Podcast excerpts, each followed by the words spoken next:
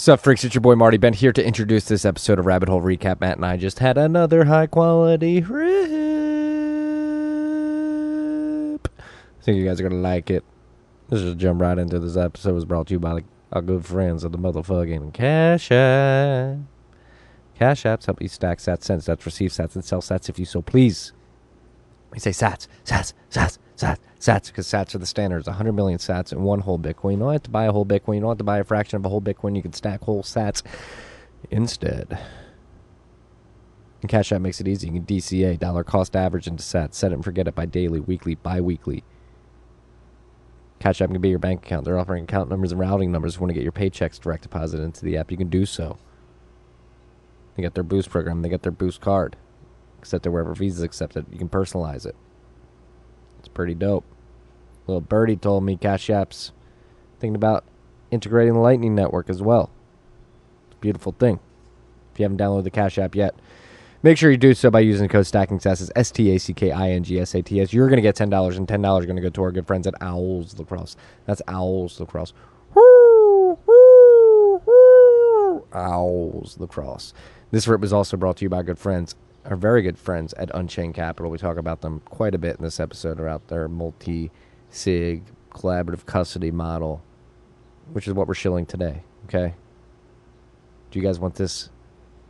Go from zero to multi-sig as easy as possible? Do you want to make sure that you have your Bitcoin security beyond single sources of failure and custodians like that only hold one key and don't allow you to do collaborative custody?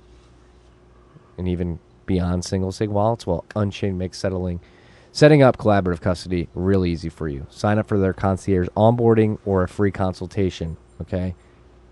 For long-term Bitcoin savings, it's important to eliminate single points of failure. No matter how careful you are, sometimes things can go wrong. And when they do, you need to be confident. You need the confidence that you're not going to see your savings go to zero. If you're using an exchange or custodian, the single point of failure is obvious. Not your keys, not your coins. Slash the company's staff and your login. But even if you're using a hardware wallet, you're still exposed to other things, other types of single points of failure. Your wallet, its backup, and even yourself. Unchained makes collaborative custody easy. Collaborative custody is the answer to developing the confidence that your stash is safe. It's based on Bitcoin's multi-sig. No single key controls your Bitcoin, and one key is shared with the trusted partner, in this case, Unchained Capital, who will be on hand to help with the recovery if one of your keys is lost or stolen. Requiring multiple keys, again, in this setup of two or three multi-sig, to spend your Bitcoin ensures that your Bitcoin savings are safe even if you make a mistake, while ensuring you're always in total control. Setting up a collaborative custody vault may sound daunting for some listeners. It may sound daunting, but our friends at Unchained have made getting started super easy with their concierge service. The concierge team will provide you with personal one-on-one guidance to get you set up with a secure solution fast, even if you've never held your own keys before. They're going to get you comfortable. They're going to do video calls with you. They're going to get you hardware wallets. They're going to walk you through this process.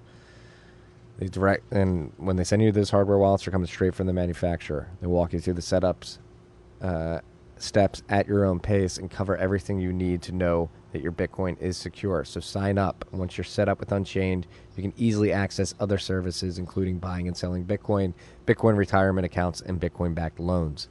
You can begin the concierge onboarding service at unchained dash capital dot com slash concierge. You're going to get fifty dollars off if you use the promo code T F T C. Tell them that T F T C sent you. If you're not quite ready to dive in yet, you don't want to, you're not comfortable with collaborative custody, you just want to check it out, they're offering free, again, that's free ninety-nine one-on-one consultations to help you learn more uh, on what's the offer. Go check out this concierge service on their website, unchained dash capital dot com slash concierge. I'm not going to spell it out for you in a little spelling bee action there. Uh, tell them T F T C sent you, and then go check out everything else they're doing at Unchained. They're doing incredible things, incredible, incredible, incredible things. This episode was also brought to you by good friends at Lend. At HODL HODL, or HODL HODL has their lending platform now. It's a new non-custodial Bitcoin-backed lending platform that allows peer-to-peer lending and borrowing between users globally, anonymously, and on your own ter- on your own terms. No K Y C, no A M L available um, for U S clients, which is a rarity for, for HODL HODL products. Usually because of the regulatory environment here, they're not allowed to allow U S customers to participate in their incredible product suite. However, with the land platform since it's not custodial. Us U S citizens, subjects, whatever you want to call us, can participate. If you're short funds, you don't need to sell your Bitcoins. Get some liquidity by borrowing. Use your Bitcoin as collateral. Again, two or three multi-sig escrow. This is how it's set up. It's non-custodial. You hold one key. Your counterparty in the loan holds another key, and then HODL HODL holds that third key. Again, you can't move your Bitcoin out of that. Obviously, that would not be uh, very conducive for a good lending uh, relationship with your counterpart. However, having one key in the two or three multi-sig escrow account gives you visibility into the wallet, which means that you know that your sats are there in escrow throughout the duration of your loan. They're not being rehypothecated, so you can have confidence that if you're paying that loan back, you're going to get your sats back at the end of the day. It's a beautiful thing, leveraging Bitcoin's native properties to do this. If you have some stable coins laying around, you're looking to earn some interest, you can enter the other side of this order book. You put your stable coins up to be lent out to Bitcoiners who are posting their Bitcoin as collateral. You give it to them, uh, and they pay you back uh, whatever the loan principal is, plus some interest, so you get some yield on that. Create your offers and set your own terms at lend. H O D L H O D L dot com. That's L E N D dot H O D L H O D L dot com. Incredible team over there. Last but not least, this rip was brought to you by good friends at Braiins. Braiins. B R A I I N S. The team behind Slushpool, the team behind Braiins O S Plus firmware. They're doing incredible things. We've been talking about the Slushpool update for the last few weeks. That was pushed live uh, many days ago at this point. I want to say many weeks, but I'm not confident enough to do that. I'll just say many days, many, many days. Slushpool has a new update. You can split uh, payouts. You can set payout thresholds. They've got dark theme. Uh, we're loving it at great american mining dot com. Uh, disclaimer, we use uh, Braiins slash Slush at, uh, at Great American Mining. Disclaimer, sponsor the pod.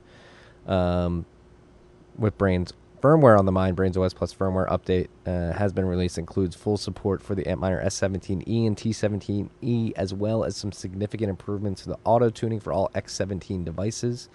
It's available now at braiins.com slash os slash plus, B-R-A-I-I-N-S dot com slash os slash plus. Braiins O S Plus is compatible with any mining pool. Public service announcement. If you're running Braiins O S Plus firmware on your machines, you do not have to mine on Slushpool.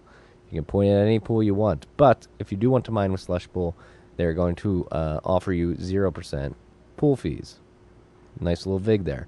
Since network hash rate is at one-year lows due to the China crackdown, now is a great time for miners to juice up their A SICs while with auto-tuning firmware and stack even more sats.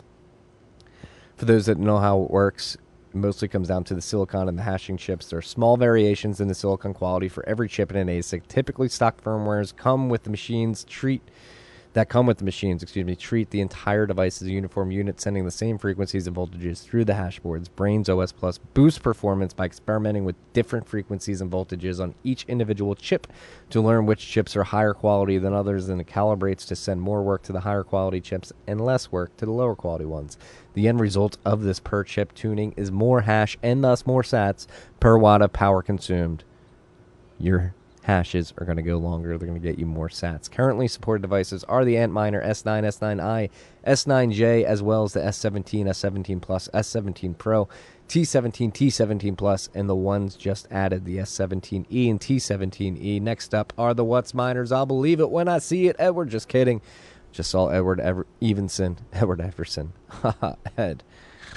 Uh, he had a bad name name tag on one of these events. Saw Ed. They're making a lot of progress on the What's Miner stuff. Still, I'll believe it when I see it. Ed. They're also working on the S nineteens from Bitmain. Stay tuned, T M, for more updates on the firmware and Slushpool. And check out Insights, I N S I G H T S, dot Braiins, B R A I I N S, dot com for more content, stats, charts, and mining profitability tools to stay on top of everything happening in the mining industry and stay on top of everything happening in the Bitcoin industry by enjoying this episode of Rabbit Hole Recap. Love you, freaks. Thank you.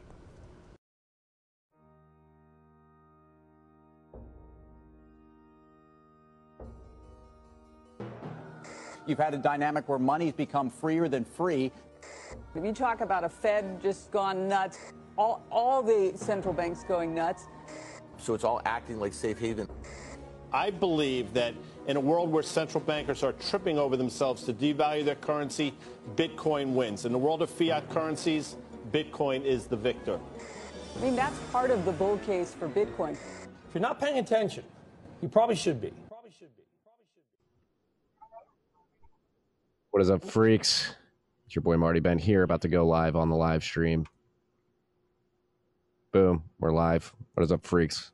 Welcome back to this week's episode of Rabbit Hole Recap. Sitting down here, my my very good friend, Matt Odell. Matt, how the hell are we doing? What's up, good friend, Marty Bent? Good friend, great friend, incredible friend, brother. How are we describing our relationship? Who knows? I've been up since four thirty a m I woke up in Miami, took an Uber to Fort Lauderdale, took a flight to Atlantic City. I've been putzing around all day trying to get my energy back. And why'd you fly out of Fort Lauderdale instead of Miami? It's just much more convenient with Atlantic City. Oh, uh, it's there was no Miami to Atlantic City. No, no, we don't get those direct flights. Atlantic City must be a shithole fucking airport. It's not necessarily a shithole. It's very small. Doesn't have everything you'd want. It is convenient. Like the uh, the walk from the front door through security to the gate is very short. Because it's small. Yeah, likewise, when you get off the plane, not a lot of walking, not too busy at any point in time. Fort Lauderdale's a pretty small airport, too. It's bigger than Atlantic City. And that's but it's way smaller than Miami. Yeah, I've never even flown into Miami. Every time I go down there, I fly from Atlantic City and into Fort Lauderdale. It's not bad. four thirty in the morning, the Uber from Miami to Fort Lauderdale was uh, like twenty-five, thirty minutes. Wasn't that bad. Was I, was pleas- I was pleasantly surprised by Miami airport. I flew out... Uh, for Bitcoin twenty twenty-one, I flew back from Miami. Yeah. Or actually, I actually, yeah, I, I went to Indy and back and then flew out. So I was there three times. It was a good airport. Never been. I, the, the whole mask thing in the airports is just infuriating. Uh, but, uh, really is. I ripped it off uh, this morning as soon as I I got off the plane, like walked through the thing and got to uh, the gate ticketing booth in the One Spirit. Uh, representative was like, "Sir, please put your mask on in the airport." And I just completely ignored her and kept walking. The freaks, uh, no, I don't really need that much of an excuse, but it's turned me as a traveler into way more of an alcoholic than I was before because the bars are like the mask-free zone. Yes, yes. So you just, I just, as soon as I get through security, I just go sit at the bar and I just fucking pound drinks until like ten minutes before boarding closes, five minutes before boarding closes. And I just get on the plane, and then as soon as drink service goes, I just start drinking again. Yeah. The uh, the ways in which you try to avoid the mask in the airport on the plane. On the plane this morning, I was tired. I wanted to go to sleep. And obviously, mask on hurts your breathing. So I just pulled my hat down like this and just hit put my mask under, under my mouth. It's so fucking ridiculous. I had to hide the fact that I had my mask down, like using my hat, just so I could breathe correctly. Federal crime. Literally, federal crime. Don't tell Spirit I did this. They might uh, they may come at me for, for being a, a, a viral terrorist, if you will. uh, it's crazy. It's ramping back up. It's ramping back up. Delta Bear. Should we like launch an uh, like an airfare focused podcast that we just talk about traveling on planes? Traveling on planes, our experiences. I hate airports. They're just getting worse and worse. Ooh, way there. We'll get to Bitcoin eventually, but I have to tell them. uh, the way to Miami Monday morning, A C to Fort Lauderdale, going through security and A C, and I had to go through the scanner. And I had uh, shorts on with um, uh, with a tie. Like, what is a tie rope? What the fuck is it? What am I thinking? Belt. Not a belt, but strings that I tied into. Oh, like, like the elastic? Not elastic. It was it was strings. I had strings that I tied, and so like it was like a little bulky in the front of my shorts. And I go through that fucking scanner. Whenever I go through that scanner, I give the double bird because I just want to voice my. You're supposed to put your hands up or whatever. This voice my displeasure with the whole process because it's all bullshit. But I get out and uh, I'm like waiting to see. I have nothing in my pockets, nothing, and just like my whole dick area is red. And he's like, he's like, "Sir, I'm about to pat pat down your groin." I was like, "Are you fucking kidding me?" And like the. The guy next to him, and then like I was just wearing shorts, no underwear. I was wearing flip flops on the plane. I was like barefoot, like a t-shirt and these shorts. He was like, "I'm gonna have to, I'm gonna have to pat down your groin." I was like, "Are you fucking kidding me?" And the guy like next to him, he was like, "All right, no need to, no need to get angry, sir. Like step back in, we'll see if like something happens." I go back in, nothing. It's like, what the fuck is this process? What is going on here? Well, the original dude was ready to like grab my dick too. I was like, get the fuck away from me. The the original design of the machines, if I recall correctly, was it was actually like would show like an X-ray image, but for privacy preserving uh, concerns, now it just shows like a, a heat map. Like a square, like it'll show a square like this area is concerning, but they don't actually see like an they supposedly don't see like an X-ray image of your junk. I'm surprised you don't get more trouble for flipping the bird when you go through. I do. They they some not they don't always catch it. Sometimes they will. They'll be like, "Hey, that wasn't cool. There's kids here," and I'll be like, "Fuck you! I hate." You have no rights in the airport whatsoever. I hate T S A. I hate that whole process. Am I just a contrarian that hates everything that that is mainstream? Maybe. No, I mean the T S A uh, is just fucking. It's a bunch of mouth breathers. Like these... they waste us a shit ton of time. They waste us a shit ton ton, ton of money. And it's not really actually effective at, you know, preventing terrorism. I mean, we saw, I, I mean, in general, terrorism seems to have subdued, but we even saw for a little bit there, we saw bombings just happen on the opposite side of the T S A line, right? They had that massive bombing in, uh, what was, was I think it was Belgium, mm-hmm. where it was on the other side. It was, it was, they bombed the people waiting online. Yeah.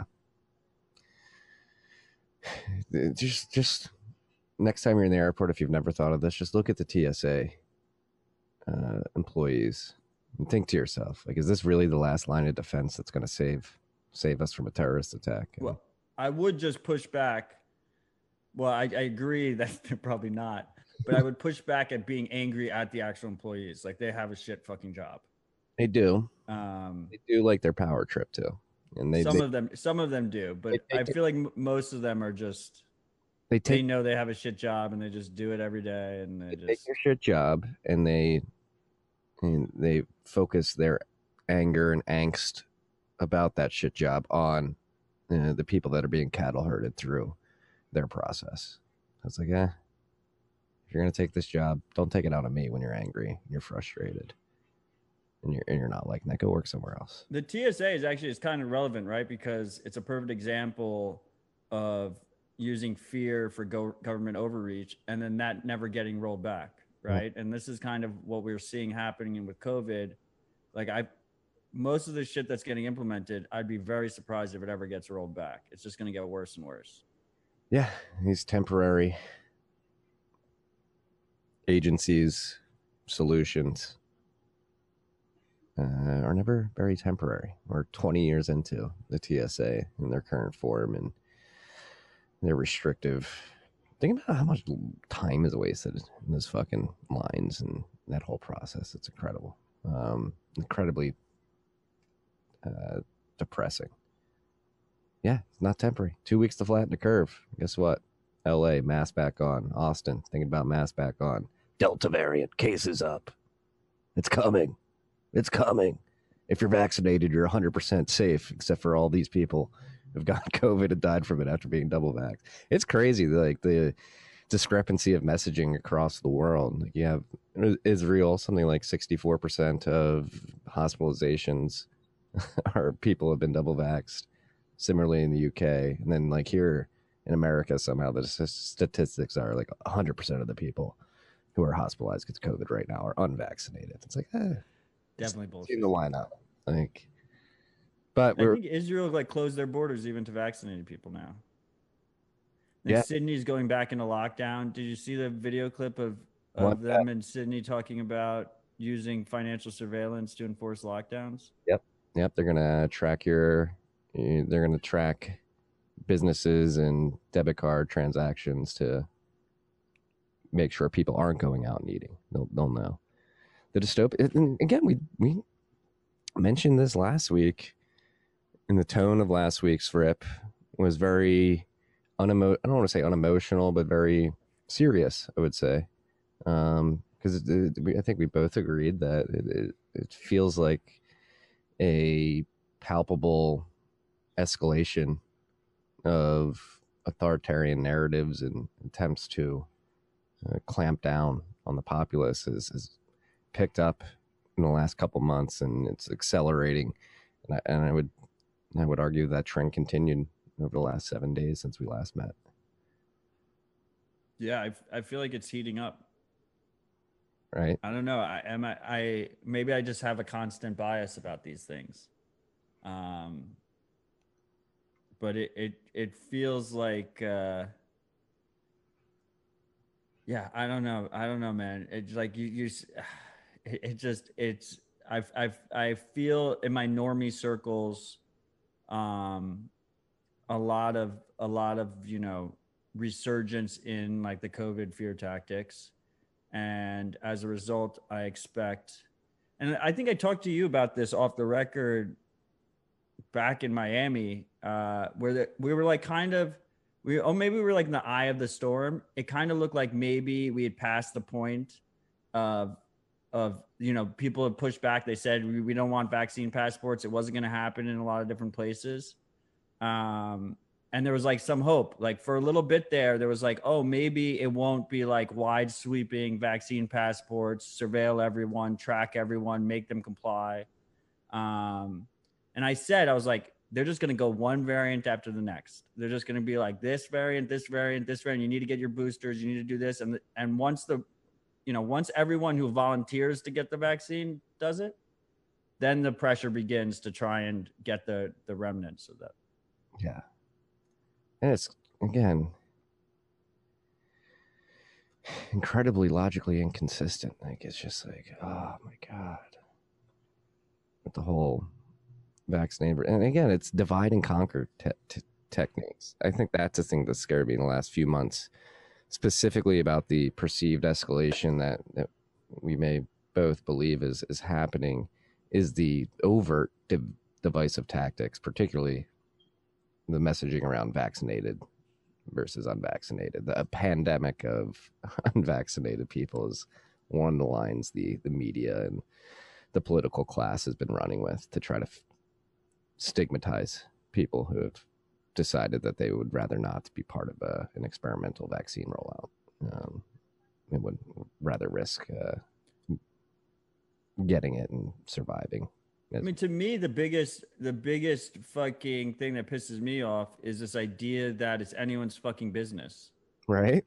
Somehow. You know, I forget about the conversation about the efficacy of the vaccine or the safety of the vaccine or whether or not you want to get it. If you want to get it, get it. If you don't want to get it, don't get it. But like to think that, and, and this is not just from government, right? I've had family members who think they have a right to know whether what my decision was.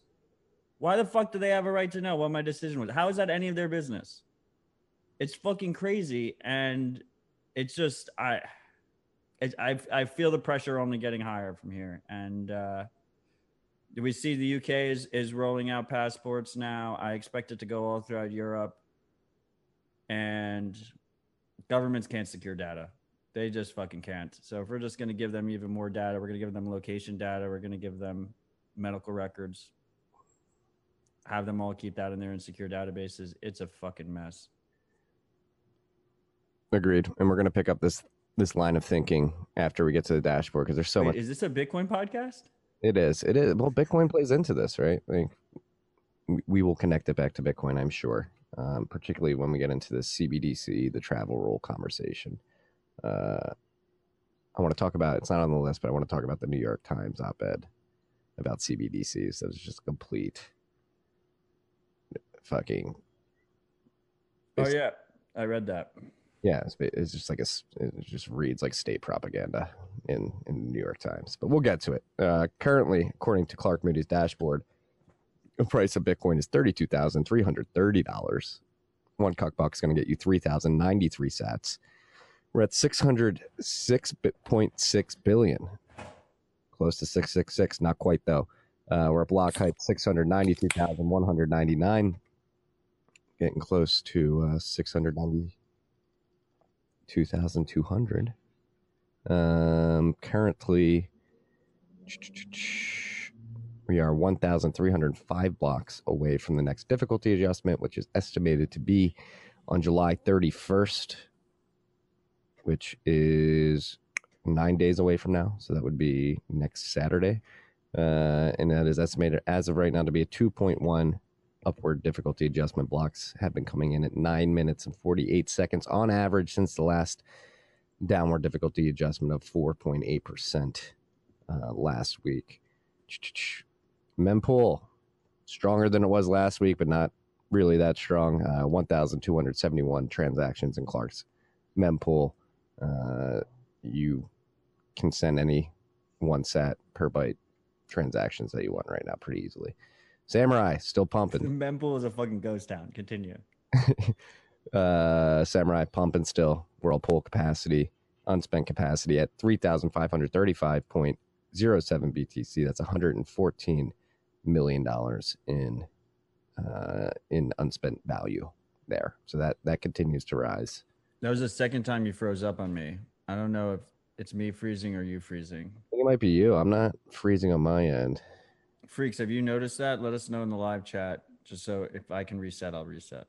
Okay, uh, continue. Samurai, Whirlpool, fucking pumping. Love to see it. Whirlpool pump. It should in low fee environment, in an environment where privacy is being attacked from every fucking corner right now, it looks like. Yeah, the are the are the privacy uh, coin join implementation builders just criminals looking to to evade the law? I froze. It was my fault. They are not criminal.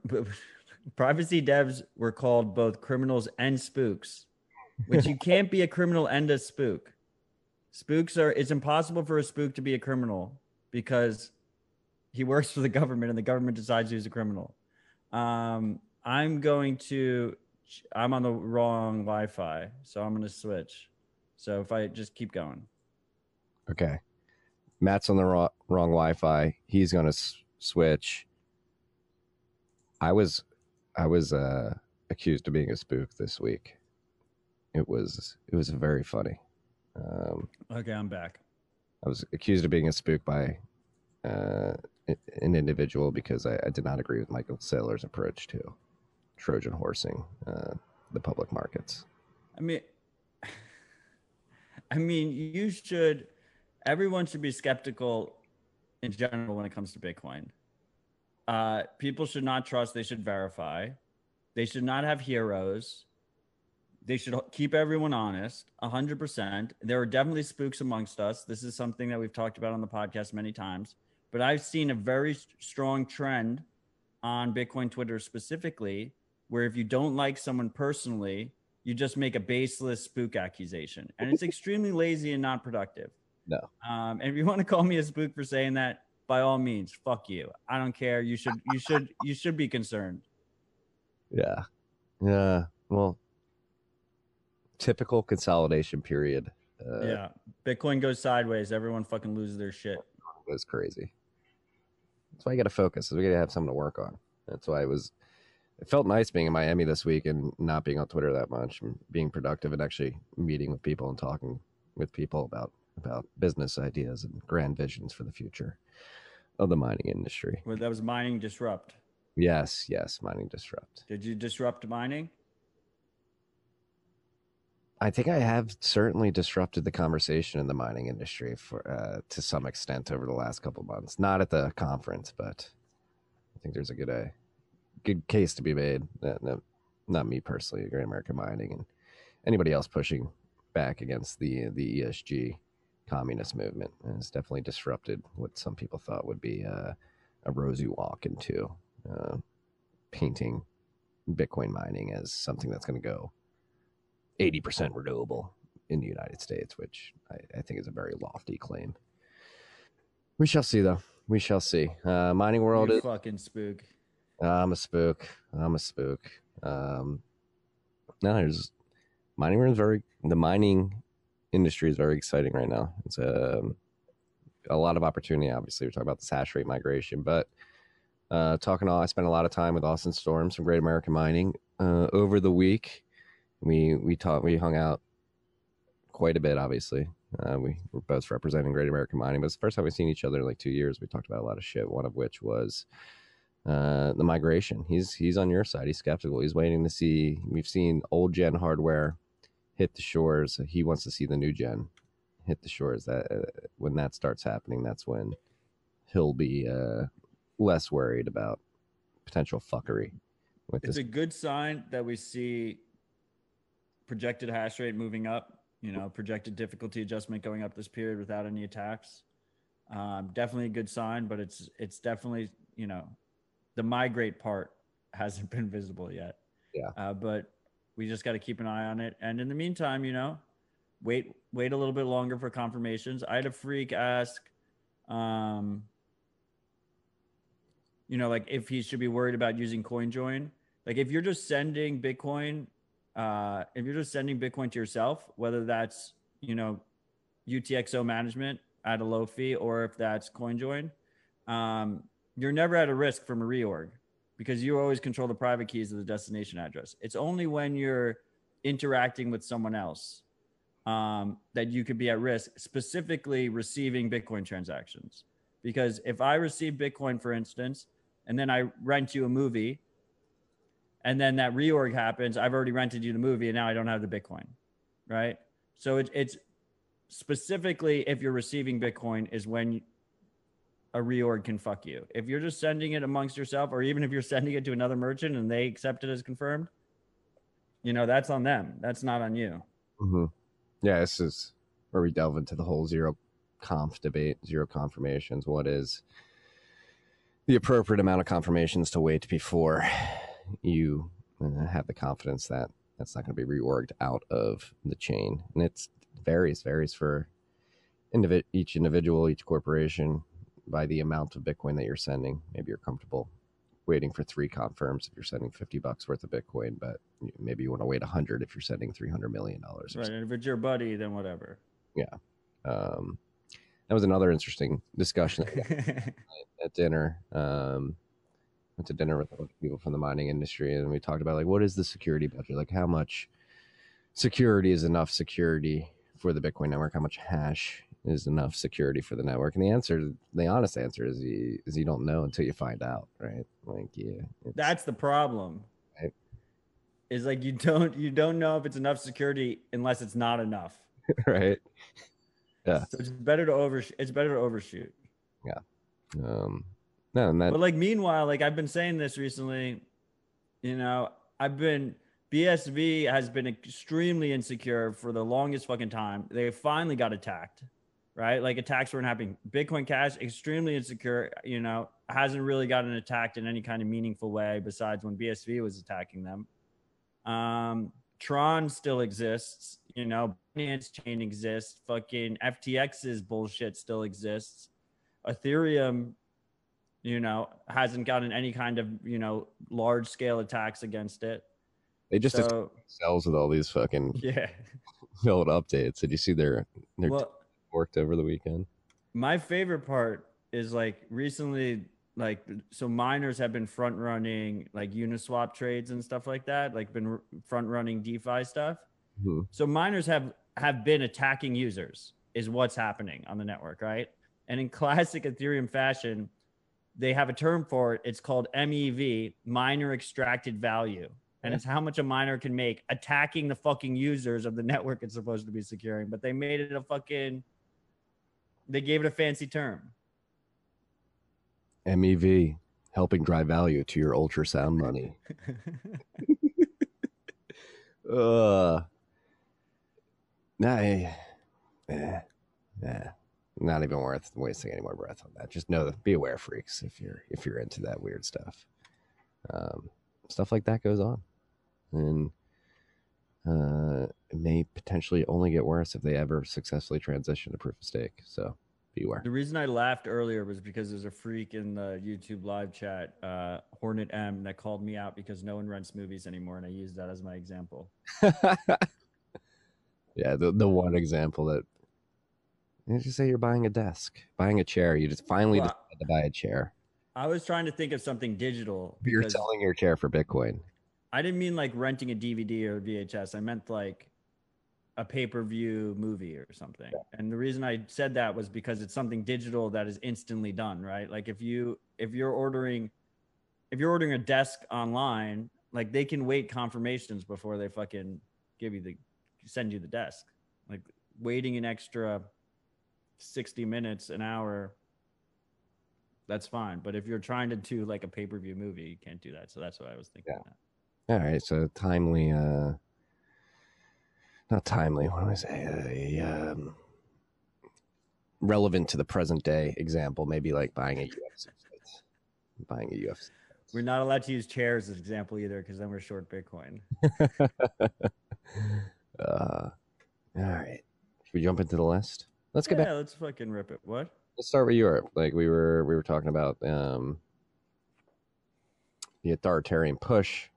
It seems to be growing and accelerating and becoming more noticeable if you're paying attention day by day. As it relates to Bitcoin specifically, the European Union, the parliament over there seems very, very poised to bring regulation against Bitcoin. Again, they they dragged the travel rule um, into the conversation last week. And did we t- did we even t- we recorded before that um, that Bitcoin dev. Uh, yes. It proposed before I told, said fuck this shit, and yeah. then there was a bent about it. Yeah. Um, let's start. Is with, that on Thursday? I think that, that that dropped Friday. That dropped the sixteenth. He that, intentionally waited. Yeah. Right. He he didn't want to do it before. If you're going to do something controversial in Bitcoin land, you should do it on a Friday morning, because then it's the longest time before R H R happens, and we calm down before we talk about it. Yeah. Yeah. And there's something else that dropped right after R H R last week. We'll mention later. It doesn't really apply to this topic, but yeah, we'll, we'll start with the the dev the dev lit mailing. It lit. wasn't. It was an. It was an A T M operator. Mm-hmm. General Bytes. General Bytes, right? One of the O G A T M operators, and he wanted he he messaged the mailing list, the Bitcoin dev mailing list, because he wanted to create a B I P for complying with the travel rule. Um, basically allow you to attach identifying information on individual users to addresses, correct? No, it's or the you, it's actually you attach it you attach it to the Q R code. Yes. So it's just the U R I. So like a Q R code could have whatever data you want to have in that. So there's nothing visible on chain, but you know, with most of these A T Ms, the way that it works is is you you take you take your phone wallet, right? You have a Q R code on it, and you you put it under the scanner, and then it pays your phone wallet, right? And that scan process, he wanted a standardized process for putting wallet type, name, contact, you know, name, information, all the identifying information that a travel rule would require. Yes. Yes, which is like, so having just been at this conference, Bitstop, the A T M provider based out of Miami, based team as well. Shout out Drew and Doug and everybody else there. Um, I bought some Bitcoin. It was my first Bitcoin A T M experience yesterday. I bought like twenty dollars worth of Bitcoin using their A T Ms, but I had to put in my name and address and phone number. Usually it's a phone number, and then I look up the phone number for the rest of the K Y C information. But some of them you can get away with the burner phone number. Yeah. Um, it was a cool experience buying from an A T M, but yeah, I had to put in some information. So it's like, why try to add that to a Q R code? Like why? Why start leaking that into the mailing list? So my takeaway from it, like you said, fuck that, fuck this shit. A very nuanced opinion. I concur, um, but it's an example. And again, agree or disagree with how what I think about the Mining Council and E S G. Like this is an example of regulatory pressure forcing people in the industry to attempt to change Bitcoin in one way or another. Maybe it's not a protocol change, but it's just like a, a creeping, nudging co-op by the regulatory state uh, of Bitcoin. And that was like a prime example of it. And I'm very happy to see the, the reaction of uh, Bitcoiners publicly outside of the mailing list. Uh, inside the mailing list, I believe David Harding responded politely. It was just like, eh, create a new B I P. And this um, is where you submit your B I P. Yeah, submit your B I P here, and I'm not even going to delve into the, the political aspect of, of what you're trying to do. It's not not the forum for it. Um, very cordial, very polite, but I think too nice. Uh, it's David Harding. He's a very nice individual, um, if you've ever met him. But very nice dude. But it should just the response should have been fuck this shit. Use Google. Right. Um, as an example, like the travel rule. So again, looping this back to. Uh, European Parliament, European Union, uh, that is another thing. They're making a concerted push to, I guess, everybody's like, oh, this is probably nothing. But there's other people who are like, no, they're really going to try to do this. So the European Euro- Union's trying to ban private cryptocurrency, privacy-preserving cryptocurrency. What is, Wait, so, what is the, so, the wallet that they're thinking of? I mean, look, there was a bad... Reuters, we always do this. Reuters had a bad headline in classic fashion. They like doing that. They have the clickbait he- headlines. You know, mainstream media likes doing clickbait. Um, so they had that headline. Uh, the, you know, FATFA, the Financial Action Task Force, who Marty's going to remind you is unelected. Filled with um, demons. Filled with what? Demons. They're demons. demons yeah. Unelected, unelected demons. Um, they're the ones who drafted the travel rule, right? And then you have all these member countries whose job it is to then implement it in their own jurisdictions, right? So like there's a U S implementation of the travel rule, and now this is the E U implementation of the travel rule. Usually the U S comes first. Yes. And, and yeah, it's just so, so I, I love some of the responses to this particular email uh, on Twitter. I think uh, you had a great one. I think Stop and Decrypt had a good one. What was Stop and Decrypt? I missed that. He quote tweeted you. A little bit shadow banned, I believe. And um, you basically said like, hey, hey, like, because Carol, uh, Carell, I don't know how to pronounce his name correctly, the gentleman who sent the, the email to the mailing list, basically like pleaded in the in the mailing list, I need to do this for our business. If we don't do this, like yeah. they go under. And and Stop at a Curb was like, yeah, it sucks, but tough luck. Like Bitcoin doesn't doesn't wield to the the whims of your business and whether or not uh, the regulators in your jurisdiction will allow it to operate or not. So because the Bitcoin protocol works in a certain way. So we've discussed the travel rule at length. I mean, we were part of the few, I think, that were, you know, sounding the alarms about it in December. Um, you know, back when Bitcoin was like eighteen thousand dollars, by the way, to everyone who's freaking out about the price. Um, and the the intention, at least right now, is is is between, they call them VASPs, virtual asset service providers. And what they mean is they mean exchanges and custodial wallets. Um, and so these, these are third-party custodians, and they say that those custodians need to know who they're sending Bitcoin to and where the Bitcoin's coming from, and they need to communicate that some way. Now, the wording that came out of the E U was a little bit vague. So some people are, some people took it as them going after non-custodial open source wallets that don't have a trusted third party, right? Um, Niraj from Coin Center says that's not the case. I don't know if it's the case or not. It probably isn't the case, to be honest, in the beginning. Like in the beginning, they're just going to want like Coinbase and Binance to communicate with each other. And if you go from General Bytes to Coinbase, and they have to know and yada, yada, yada. But I think ultimately, the inevitable conclusion of all this shit is to try and push it onto non-custodial wallets as well.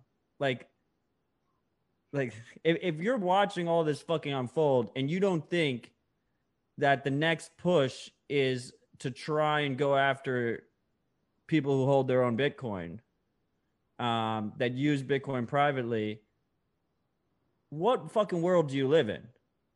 Like they fucking, they're getting people to scan Q R codes to go into restaurants.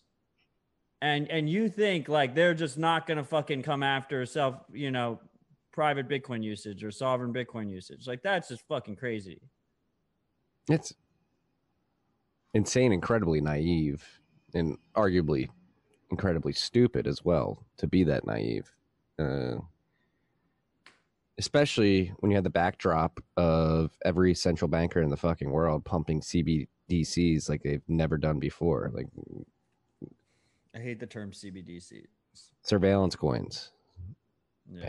Panopticon coins, whatever you want to call them. Uh, we have Christine Lagarde. We have Christine Lagarde in the European Union just like openly and aggressively saying we're going to have a central bank digital currency, a surveillance coin. Like we're going to implement one. If to think that once they implement that, that they're going to allow Bitcoin to freely float and people to use it as they have for the last twelve and a half years is extremely naive and stupid. Like they're going to attack it and they're going to use the travel rule and try to force these regulations written by unelected demons that have been thrust upon us. Uh, they're going to try and force it on on the industry, the wallet provider. Yeah. All that. Like, it, the attacks are coming. And again, like we said last week, the attacks are here. They're social attacks. They're they've it, been happening. They may seem innocuous, but they're real. And they again, it's the nudging. We're frogs in a fucking pot that's heating up slowly. And it's I don't think it's heating up slowly anymore. I think we're getting the bubbles are starting to. starting to it's pop. It's a great up. sound. They're they're wake up. I mean, if you're if you're here joining us, I'm I'm sure most of you are awake and aware of this, but central bank digital cuckbucks. I love that. Central bank digital cuckbucks. Yeah, C B. You're just gonna fuck with Marty and acronyms now. Marty, yeah, you just no, fuck complete... It's C B D C B. C B D C B. All right. C B D C B. Yeah, they forgot the B at the end. They dropped the B. They dropped the B when they say it. uh, but it is. I mean, they're posturing. Powell came out. They're going to have a white paper for uh, a Fed central bank surveillance coin, central bank cuckbuck. Uh, Augustin Karstens have come out. And, it, and again, again, back to the N Y, the New York Times op-ed. Now you have like the journalist arm of the propaganda state and the New York Times coming out and being like, yes, we want we want a uh, a stable coin, or excuse me, a, a central bank digital currency, because it'll allow us to uh, implement negative interest rate policy, uh, to force people to, to spend money in a certain amount of time, and to uh, eliminate illegal activity, uh, which we all know is just a mumbo jumbo of words that essentially lead to, we just want to control everything that you do. Like, to think, and again, criminals are going to commit crimes. To think that if you if you create this surveillance coin and you have the ability to granularly control who can transact with who, and who can send money to who, and who can see, receive money from who, and to think that people aren't going to route around that in some way is just, again, completely naive and stupid. Um, It's not about criminals. It's, uh, it's the the carrot that they put in front of you to to instill fear. The criminals are like the few people that have privacy, and they're going to continue to have privacy after the fact. Right. If you criminalize privacy, the only people who have privacy are fucking criminals. It's and then meanwhile they're going to fucking s- steal all our data and then use it against us. And if, if you think K Y C works, they're going to steal our K Y C data and use that K Y C data to open accounts in our name so that they don't have to fucking do it. So let's talk about this New York Times article, because it was super blatant. It was it was written by like a Cornell University. He's probably boys with uh, He Who Must Not Be Named, um, also at Cornell. Um, Rabini's not. Some might call him an elite hacker, but I'm not going to fucking say his name. Oh, you're gonna make me say his name? Uh, Eamon. Yeah, Eamon. Eamon Greer. I've been blocked by him for years. Massive scammer. I yeah, forgot. He still exists. He's still running the same thing. I mean, I'm blocked too. I forgot he existed. Yeah, I forgot he existed too. But someone tweeted about him the other day, and then I looked at his page, and he's still going, man. God bless. But anyway, this guy's from Cornell, and he's writing a book on digital currencies, and he's advocating for C B D C Bs, and. Uh, And he basically outlines, like, we can force people to spend their money. We can do negative interest rates. They're not going to have any privacy. We can track every transaction, and cash is going to be dead. He basically just puts it all down in, on a, in a New York Times op-ed, and they send it out. And so this is, again, like I was saying last week, I don't know if it was on Rabbit Hole Recap, but certainly in the Bent and Friday's issue, is this is part of the ruse. Like, they say all this stuff, like, we want you to be thrown into this digital panopticon. You need, we're going to airdrop money into your account. You're going to have to spend it quickly. You're going to have no privacy. You're going to get you're going to get taxed immediately via uh, negative interest rate policy. They say this out in the open, nonchalantly. That's part of the ruse. Like, they just, they just do. Oh yeah, this is the way things are supposed to be. And then they get the media, uh, obviously.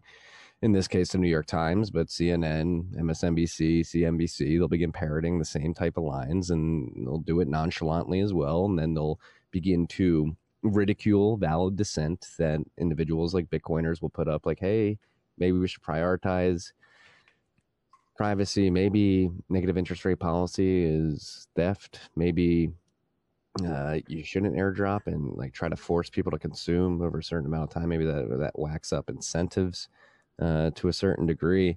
Uh, and they'll ridicule you. They'll call you stupid. They'll call you a criminal. They'll say, what the hell do you have to hide? And uh, people who don't have time or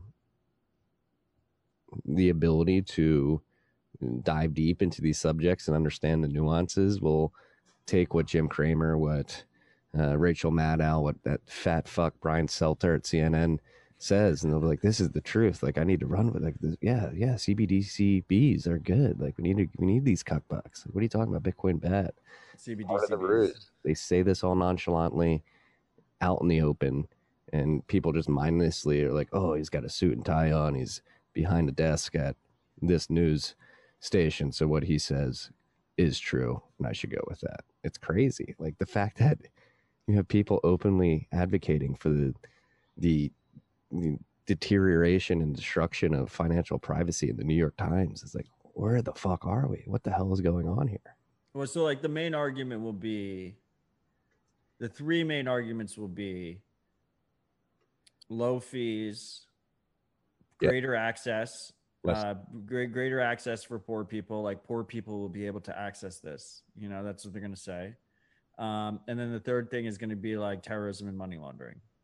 Those will be the three mainstays of why you're going to want C B D C Bs. And if you disagree with that, then you just don't love the country. And, and energy. Um, don't lean into energy as well. Maybe. They are uh, in the E U. That's how they posture it. And Powell said it too. Like, oh, we'll be able to do this uh, by uh, converting a fraction of the amount of uh, energy into electricity that the Bitcoin network uses. Lagarde said that point blank. Right. Maybe if they're specifically saying against Bitcoin, but when they're transitioning people away from cash and stuff, it'll be, I think it'll be those other three. But it, if the argument is against Bitcoin specifically, then maybe they'll say the energy thing and they'll keep going with the energy thing. But I, I think it's, it's cleaner just label us terrorists. Yeah. Uh, than, than making an, an energy argument, but uh, maybe. Maybe I am a terrorist. I do want to destroy. You're not a terrorist, Marty. Neither of us are terrorists. We both love this country. I love this country, but I fucking hate the politicians and the central bankers. I do not support terrorism one bit. Uh, I support subversive terrorism that's peaceful, which Bitcoin provides the world. That's peaceful. Nice. I want to terrorize the, the, the halls of the Federal Reserve building. Uh, nope. From the comfort of my own home just by buying and, and holding Bitcoin. Nope. No? Can't run with that too. too no terrorism. No terrorism support for me. No, we do not support terrorists with this podcast. You guys support us. I'm fucking with you. It's a joke. Hey, Susan Wojcicki, I'm just kidding. This is just a joke. Whatever your name is. Should we get it on to rosier topics? Maybe we'll come back to this. I have a rosy topic.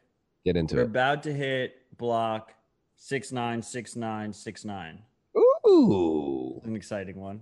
six nine six nine six nine. We're not like a, imminently about to hit it. Where are we right now? It's We're coming up. six nine two two hundred. So six nine six. We are, no, we're like four thousand blocks away from that, dude. Yeah, that's pretty soon. Lower your time preference. Like a month and a half. Yeah, that's that's pretty soon. We're we like six start, R H Rs away. Yeah, we should start teasing this in like five yeah, R H Rs. That's what we're doing. Let's build it up. All right. Maybe. All right. Freaks, block six nine six nine six nine is coming up.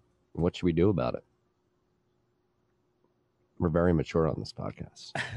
I don't know. Let's, we'll do we'll do a special episode. Six nine. Should we get uh, the rapper six nine? We might be.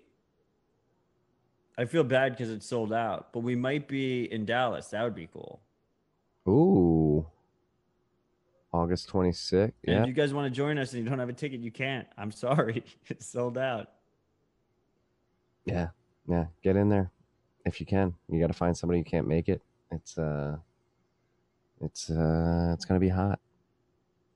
figuratively and literally, in Dallas, Texas that weekend. Gary, love you.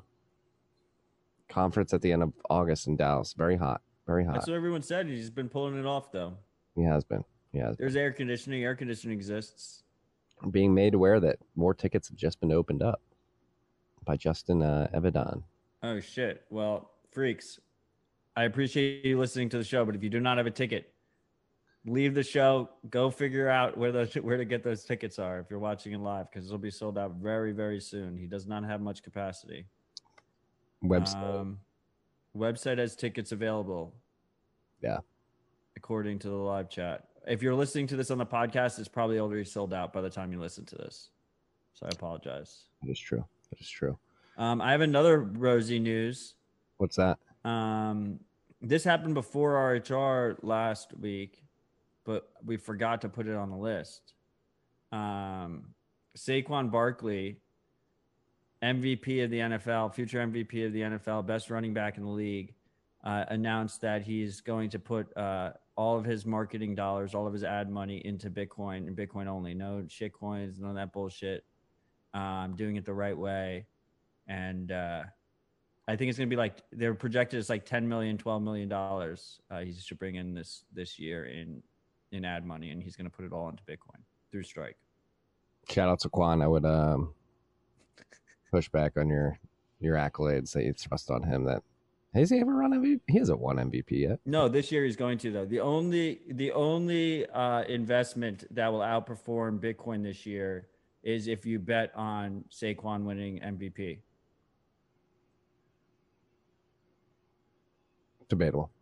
Good luck with that. Hasn't he had injury? Uh, I'm a Pennsylvania. He's coming. He's coming off an injury. Yes. My wife went to Penn. He's going to blow everyone away. So I, um, my wife went to Penn State, so we're, we are Saquon fans here, even though we're Eagles fans. Um, first, Giants are sort of a bitter rival. Football's getting boring, though. Yeah, I said it. But on to the next topic, which is the fact that Brink, uh, the company dedicated to giving out grants to Bitcoin developers to work on the protocol and tangential software, is run by... Uh, good friend John Newberry and Mike Schmitty, has uh, issued two new grants. Uh, one to Larry, how do you say it, Ruane? Does that sound right? Yeah, that's, uh, that's a good guess. Apologize, Larry. I'm glad you got the grant. Apologies if we uh, mispronounced your name. Well, Larry's got uh, an interesting story that we'll get to. So Larry's uh, Ruane, I hope I'm getting that right, at Larry Ruane on Twitter, L A R R Y R U A N E, and Sebastian Falbasoner, I think I got that one right too. Uh, have been issued grants from uh, from Brink. Larry's story is interesting. He came to Bitcoin Core by way of Zcash, working for the Electric Coin Company, which is a development firm that was uh, basically launched to to develop Zcash. But Zcash is a fork of Bitcoin Core, um, and I guess Larry uh, learned the way of of. the Bitcoin Core code base via that that well, fork. But Electric Coin Company, yeah, is like the consensus of Zcash. Exactly. Yeah. Um, there's a Zcash Foundation, and then there's the private company that's Electric Coin Company, which is like consensus with a Y of Ethereum. And then there's Zcash, the chain and the protocol. That's just a complete shit coin. It's just trending to zero. Yeah. Um.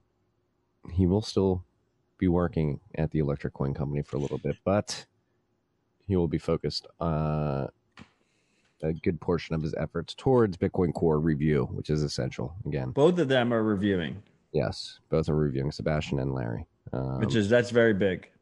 Yes, there's been a lot of calls for for more people focused on review. So good to see that from Brink, mm-hmm. our friends over at Brink.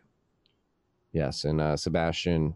He he got into the game in twenty fourteen. Jimmy Song's uh, introductory post on Bitcoin development helped guide him, and, and now he will um, he will be working on on review as well. And this is great to see. Again, something we were very passionate here at T F T. We're very passionate about here at T F T C, which is how to fund these open source contributors to make sure that Bitcoin uh, has sufficient amount of review testing and uh, code that works that gets implemented into the protocol to make it more rebo- robust, resilient, distributed, private. Uh, there's there's many aspects of all those those features that we want in Bitcoin that, that need to be attacked by many different people doing many different things. And so seeing what Brink's doing, what you're doing at OpenSats, what uh, BitMEX is doing that we talked about last week, um, Human Rights yeah. Foundation, just more Square Crypto, more and more of this um, is Bitcoin Dev List dot com if you want to donate directly without a trusted third party. Yep, you can you can donate to your favorite devs on GitHub as well. Do month recurring monthly payments. Um, and then another thing that got announced right after we recorded R H R last week was Square Crypto's. No, isn't that Square Crypto? It's Square. No, it's Square. It's a new company out of Square. Yeah, Jack announced in a thread last week that it's like a subsidiary company. Yes. Um, similar to what Cash App is under Square, a new subsidiary company dedicated to uh, providing open source DeFi tools for Bitcoin. So I guess they're going to try. Uh, Wait, it's hardware wallet, right? No, that was announced at Bitcoin twenty twenty-one. Jack, last week, where have you been? He announced uh, that they're going to create this open source initiative. I thought it was like self-custody. Self- Why do you say DeFi? Is it like that's what it's for? They want to. I think they want to jump into like D L Cs and. Uh, oh, so my understanding. Maybe I'm just completely wrong. My understanding was in Miami or it, during the time of Miami, Bitcoin twenty twenty-one, he announced that they were thinking about an open source hardware wallet and developing an open source hardware wallet. Now, my understanding of the recent announcement is we are going to have a dedicated for-profit company that is focused on self-custody Bitcoin things. And I assume the hardware wallet initiative is part of that subset of that company, right? So if you're going to have an app on your phone, we know it's mobile focused, right? You're going to have an app on your phone that handles the interface and everything of, of whatever you're interacting with, with Bitcoin. The whole thing is, is going to be open source and self-custody, and the hardware wallet is going to be like an add-on element of it if you want to up your security in that situation. So like, I assume that it's going to all be part of that same subsidiary company. Yes, I would imagine it'd be a, a holistic suite. Um, Thorgal Agerson in the chat says it's going to come with the C I A backdoor, but hopefully if it's all open source, we'll be able to find that C I A backdoor and close it um, with, with sufficient code review. We need code review all over the place. So that was uh, an interesting initiative that got launched last week. Again, as uh, as the authoritarian creep continues and accelerates, it's good to see that uh, there are at least some Bitcoiners out there still fighting on the front front lines to get uh, as many developers focused on on making the network as robust and resilient as possible.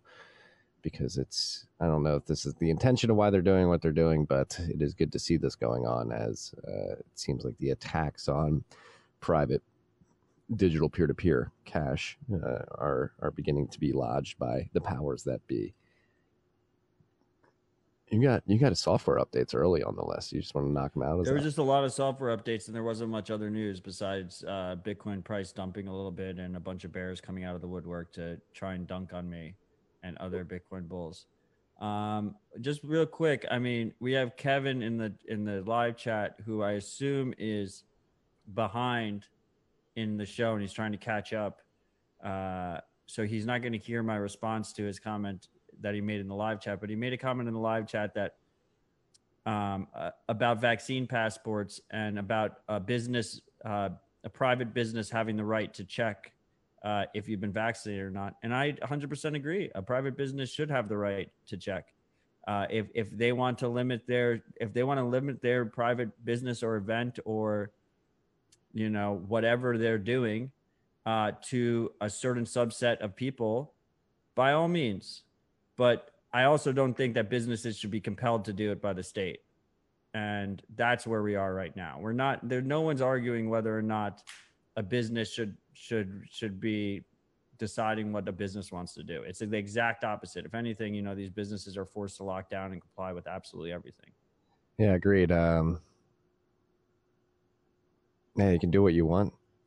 Yeah, you're actually, I just won't serve to go to those businesses. Yeah, you're right. You're actually will have consequences monetarily. And hey, here's a spin zone on that, Kevin. If you want to keep your cooties t- to yourself, you know, you, you're not supposed to like roll out vaccines in the middle of a pandemic that actually fucks up with the variants and stuff like that. So you may actually be contributing to the the exacerbation of this quote unquote pandemic that's going on, creating the Delta variant. You may have contributed to that. So just be aware of that. You could actually be doing more harm than the people who aren't getting vaccinated because you're just going along with what fucking Pfizer and Anthony Fauci are telling you to do.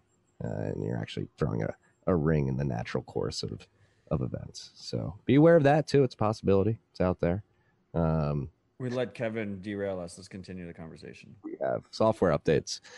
Seed Signer version zero point four point two has been released. I've never seen Seed Signer, I don't believe, on the software update. Dates list, uh, and they're calling this release the From Cold to Warmish release. What's going on here? Not sure. Yeah, okay. But I like the project. I met the guy who's project lead at Seed Signer in Miami. He presented in the Foss Dome. Um, good dude. It's a cool project. The idea is a build-it-yourself uh, hardware wallet that you can incorporate in multi-sig setup uh, very easily. Um, similar to Spectre, do it yourself. Um, and it's just, it's, it's a great project, and we're going to be tracking it here at R H R going forward. Yes, we will be. We're going to try and track all the projects that we can, freaks. Spectre desktop version one point five point zero has been released. Uh, I'm feeling there was a big thing in here. Or was that their last? It was translations. Translations. They translated of- into like a shit ton of fucking. Did they open an A P I too? I'm sorry, freaks. I know I curse a lot. I it's probably a lost cause. We're three three years in now. Stop. Didn't they didn't they release an A P I too? Uh, I don't. What is it in the release notes? I, I put the release notes here. Let's click them. I thought I saw yeah feature A P I framework number one two three two. What does that mean, Marty? I don't know. I thought I saw Ben Kaufman talking about like an A P I that other apps could leverage to pull in some of their. We haven't had uh, a segment of Marty release, reads release notes in uh, like five months now. Oh, I'm gonna search underscore Ben Kaufman. Well, apparently they have released some kind of A P I framework, but I have no idea what that means, so I'm not going to speak to it. Marty's very in tune with it, so he's going to tell us. Now has a new A P I which would allow easy integration with third-party softwares and unlock new use cases. Yeah, I think that that's a pretty massive update for them. I was right. Marty was right. I was right. Um, it didn't even need the the release notes. I just knew that from memory. Um, it's really impressive. Next up, Samurai Dojo version one point ten point one has been released. Matt, this is the point where you just stop me if there's anything. Yeah, I'll just stop you. I don't really know. I just put them here. Eclair version zero point six point one has been released. Electrum Electrum version four point one point five has been released. L N D version zero point one three point one beta has been released. Uh, Blockstream Green desktop version zero point one point ten has been released. This re- one I know what they added. What's that? They added coin control finally. Boss, shout out Blockstream. Coin control, important. Those we are- need we need coin control in every wallet. Make it the standard. Let's go. Yes, those are the software updates of the week. Again, do not rush to update these if you're not comfortable. Be aware that they exist. The next two are like kind of software update tangential. They're launches, right? Yeah, so we have Greenlight by Blockstream. Have you seen this? It's pretty cool. Yeah, it seems pretty dope. Like, there's a very easy way to spin up a Lightning node in the cloud. It seems similar to Voltage. Um, no. No? What's the difference? The private keys never leave your device, uh, both on-chain and Lightning. Okay. But what that means is it means that when you're not using it, they just turn off the node in the cloud. So you spin up the node in the cloud super easy. You have a seed. You hold the keys yourself on your on your local device. Every time you use it, it needs to communicate with your local device to update channel balances, whatever. So you can't use it as a routing node. You can only use it as a personal node, is my understanding. And I assume, doesn't say it anywhere, but I assume as part of the trust model, because they're turning off your node, is that they're incorporating watchtowers in some way. Mm. But they don't mention that. So my first thought was, your node's offline until you use it in two months. You know, what's going on with my channel partners? Uh, so because you can't update channel states, obviously, if your keys are not hot. So I assume they're integrating watchtowers somewhere along the line, but I don't know that for a fact. But it's a really cool concept, just this idea of, and, and you spin it up on their infrastructure, but you can move it after the fact to your own infrastructure if you want. Yeah, you can port it. Uh, this came out of nowhere. Wasn't expecting this. This was a, a very pleasant Ninja launch that, that happened this week. A lot of people have been working, or not a lot of people, at the end of the, the post says they're a small team working on this, but um, I saw some Blockstream folks tweeting like, oh, I've been waiting to announce this for a while. So again, Lightning, uh, Lightning continues to get more mature. The tools around it get get more mature as well. The accessibility is is only getting easier, and it's a beautiful thing to see. Uh, we all know that I'm very bullish on Lightning here specifically. I know Matt is pretty bullish as well, and uh, it's the stuff that's going to be enabled by Lightning specifically is is mind blowing. I was on um, B T C Sessions, Ben's Happy Hour podcast last Friday, and Elise Killeen, myself, Ajay Boyapati, and um, Jeff Booth were talking about this. Like, people just right now, or most people, not everybody, but just view Lightning as this really cool payments layer, but it's so much more than that. It's, you get into like network stuff, and most people don't even know Lightning exists. Yeah, right. And even Bitcoiners, there's a whole huge subset of Bitcoiners who have never used it. Never used it. And really, again, I'll just focus on the payments aspect of it, being able to easily send and receive Bitcoin and channel, but um, like the, the network and the communication tools that can be built via Lightning. I think what the team at Impervious is working on specifically with their A P I and stuffing other types of data into Lightning routes is pretty mind-blowing when you think about what can happen there. Well, I mean, you brought it up. What? I don't know. I'm not sold yet. We'll see. On what? Impervious. Why not? What's your beef? You're laughing. What's your beef? You got some. What? Got some thoughts, obviously.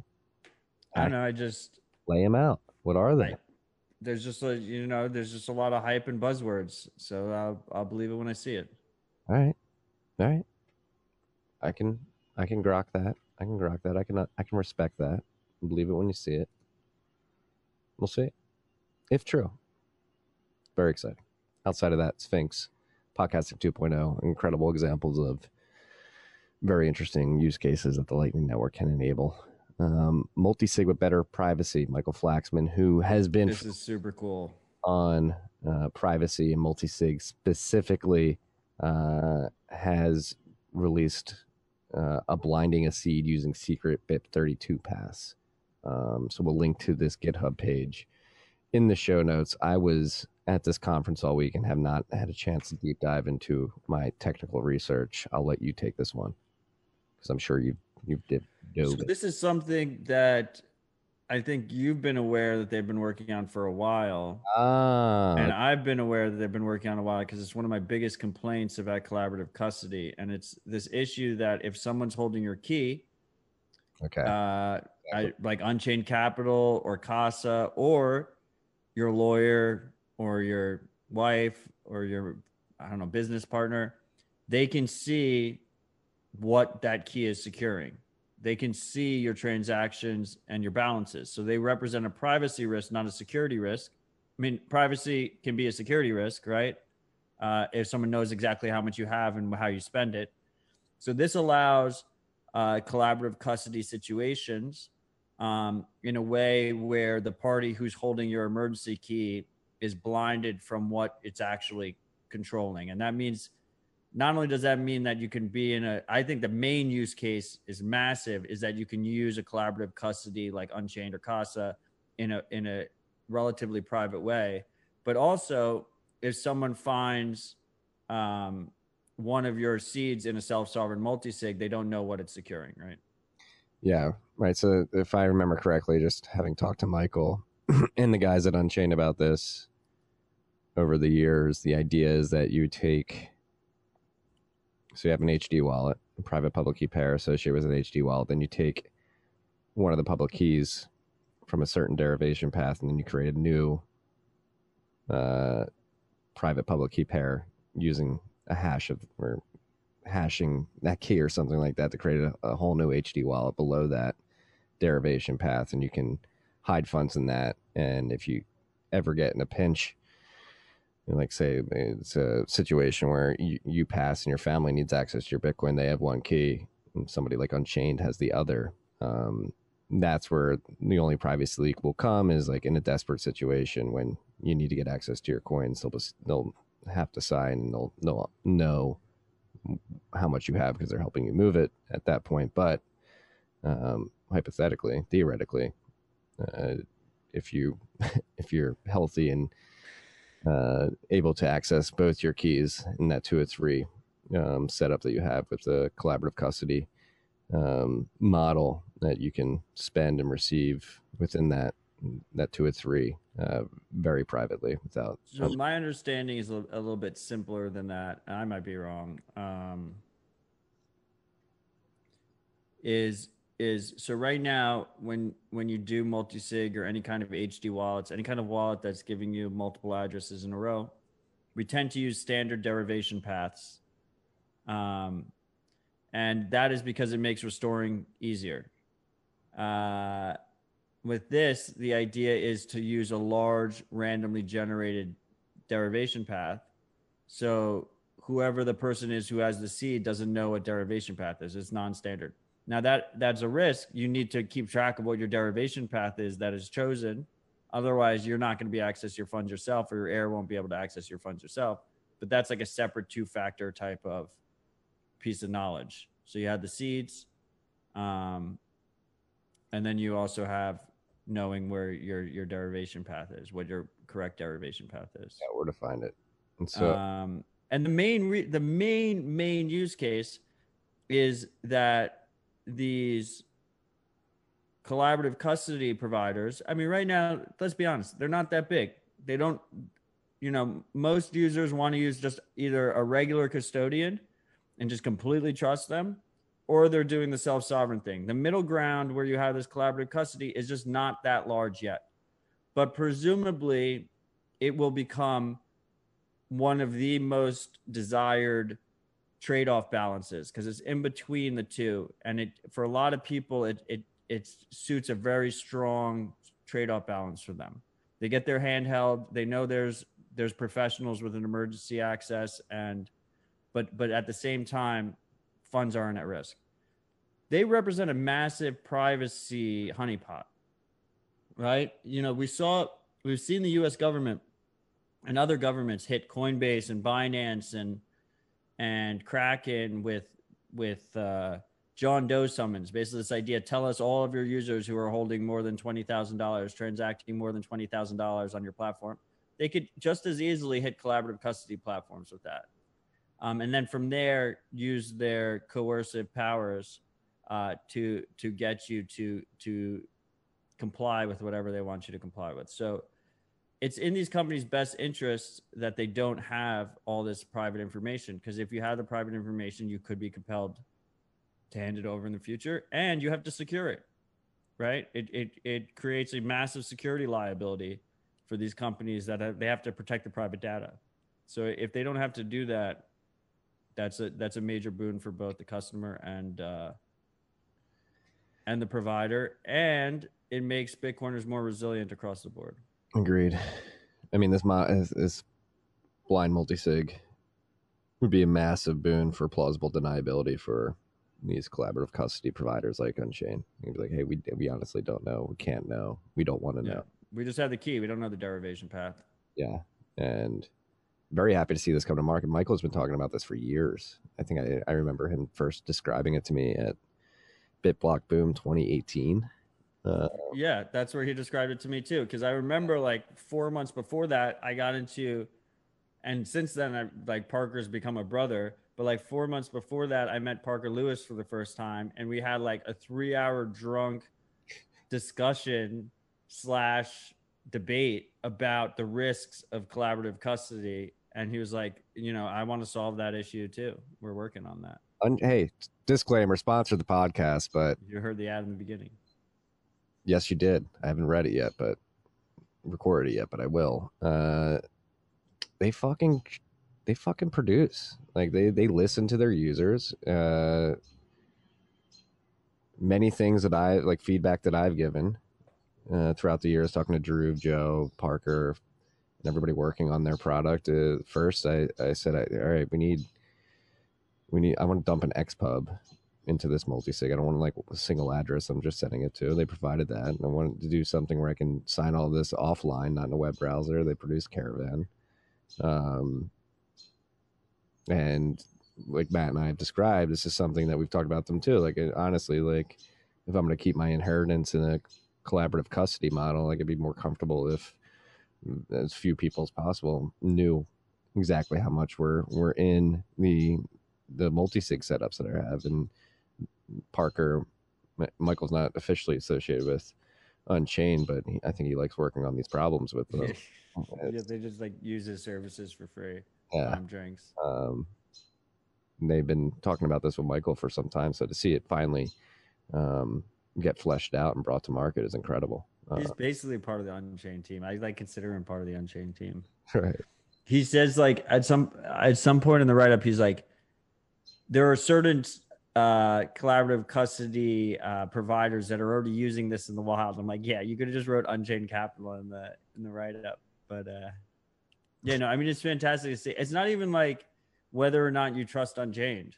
It's like I I think they could either be compelled, they could have a a mil- inside employee that fucking does it, they could have uh, an external breach that happens. It's just you don't want that information somewhere where it can be taken. Yeah. Um, Keto Miner made a good point about derivation paths. It's like the twenty-sixth word. So like the twenty-fifth word is your passphrase, and the twenty-sixth word is where where the Bitcoin's stored, how it's derived. And it's that's the, the derivation path. You do these custom derivation path setups, and you do it on your own, and like and you try to experiment with You're this fucked. collaborative custody model to make sure you you detail that derivation path and lock down uh, and save it in a very safe place and secure. The thing is, with these multi-sig setups, you already have to save the redeem script and the pub keys. So you already have a separate piece of information that you need to recover. Let's let's it's, get. It's let's, it's, let's it's not it. just the seed. Let's do so, a re- yes. Let's do a refresher on this, like redeem scripts. All that's like why. It's just usually you have like seed in the address. You need more than that. If you don't have, if you don't have. the private keys that are part of your quorum, you need to have the public keys that are part of your quorum, period. And it's saved in usually, like if you do it on Spectre or Sparrow, they give you like a printout where you get where you, where you get that information that you need. And the, I guess, the rule of thumb for self-sovereign Bitcoin users is to store a copy of that information along with each of your seeds. Obviously, now we're adding this other thing. What is the custom derivation path? You don't store that with people who you don't want them to know, wh- you know, how much you're holding or whatever, but you can still store the other, you still have to store that other information. So you might like, it doesn't really add that much overhead. It's just another, another piece of information that's being stored with that stuff. Yeah. Be aware. A lot of nuance when you get into the, the multi-sig realm, and then the multi-sig realm with custom derivation paths takes it to another level. So there's levels to this shit. Practice makes perfect. Um, but again, disclaimer, sponsor the pod. I'm a very happy customer of Unchained's Vault product. I use it, and I will be using this feature if implemented.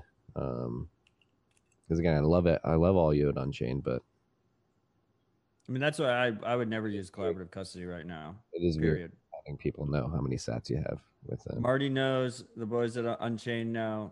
Like, without this, I would never use collaborative custody, period. Yeah. I understand that it fits some people's trade-off balances. It's strictly better than custody.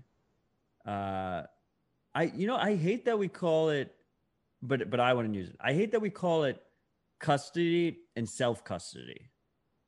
We we got into this debate. Because like why is why is why am I adding a word to be a proper, like a, you're not a Bitcoiner if you're not holding your own custody. Like, so why am I saying self-custody? I feel like we need a better word for that. Like it's just, I'm using Bitcoin and you're not using Bitcoin. Someone else is using it for you. Oh, you know? Like, why am I saying self-custody? I didn't have this conversation with you. I had it with somebody else. But yeah, there, there is this nuance, right? Like self-custody versus collaborative custody versus, yeah. Collaborative custody makes sense to me. That does. Custodial wallets make sense to me. But they're doing the same thing with us. They're saying unhosted wallets are self-custody. But still, self-custody is a horrible word too. It doesn't, that doesn't make any sense. I use Bitcoin. If you're using Coinbase and keeping your Bitcoin on Coinbase, you're not using Bitcoin. Why am I saying self-custody versus custodial? It just, there's... Yeah, what is the right term? There was like a, oh, I had this conversation with the Short Bits guys, with Ben and uh, Chris. Like, what, like, and it had to do with uh, like multi-sig escrow, where you have one key, your counterparty has one key, and then a third party has that third key. Like, what is that? Like, you technically don't have custody because you can only sign one, one it's key. Collaborative custody. Well, is that? Yeah, it's collaborative. It's just got three collaborators instead of two. Yeah, yeah. And that falls under the collaborative custody label. Okay. Yeah. Marty, what is even the plural of custody? Someone asked that in the chat. Custody, custody I. Custody. Custody I. It's like cacti. That's the uh, the plural of custody. Uh, Bi-weekly self-custody. uh, I love the ride or die in the live chatters. That's what's about. It really is. So shout out to Michael Flaxman for. Yeah, good dude. I mean, just give him props for having an idea and working on it for years and actually getting it to market. That's like not no easy feat. Like he's been working at this for a while. So just happy for him personally, because uh, I know he's been talking about this and thinking about this for quite a while, and just to see something come to market is um I, I know it's got to be gratifying for him, and so it'll be interesting to see how people experiment with this and implement it. Um so go check it out. We're going to link to it in the show notes. Uh his GitHub page is github dot com slash m flaxman, uh if you guys want to check that out. Uh the B word, big conference, digital conference went on yesterday. I was at a physical conference while the B word conference was going on. I'll get it out of the way. Uh, obviously, Jack Dorsey mentioned Great American Mining uh, during his conversation with Elon. Like, yeah. Very, uh, very good for the brand. Very good week for the Great American Mining. Massive. Week. Uh, and, and I want to say, like, uh, I think Jack's argument juxtaposed with what Elon said right before him about... I would, but you didn't watch the whole conversation, right? You just watched I, the clip out. I was, I was at the conference in Miami, and... Um,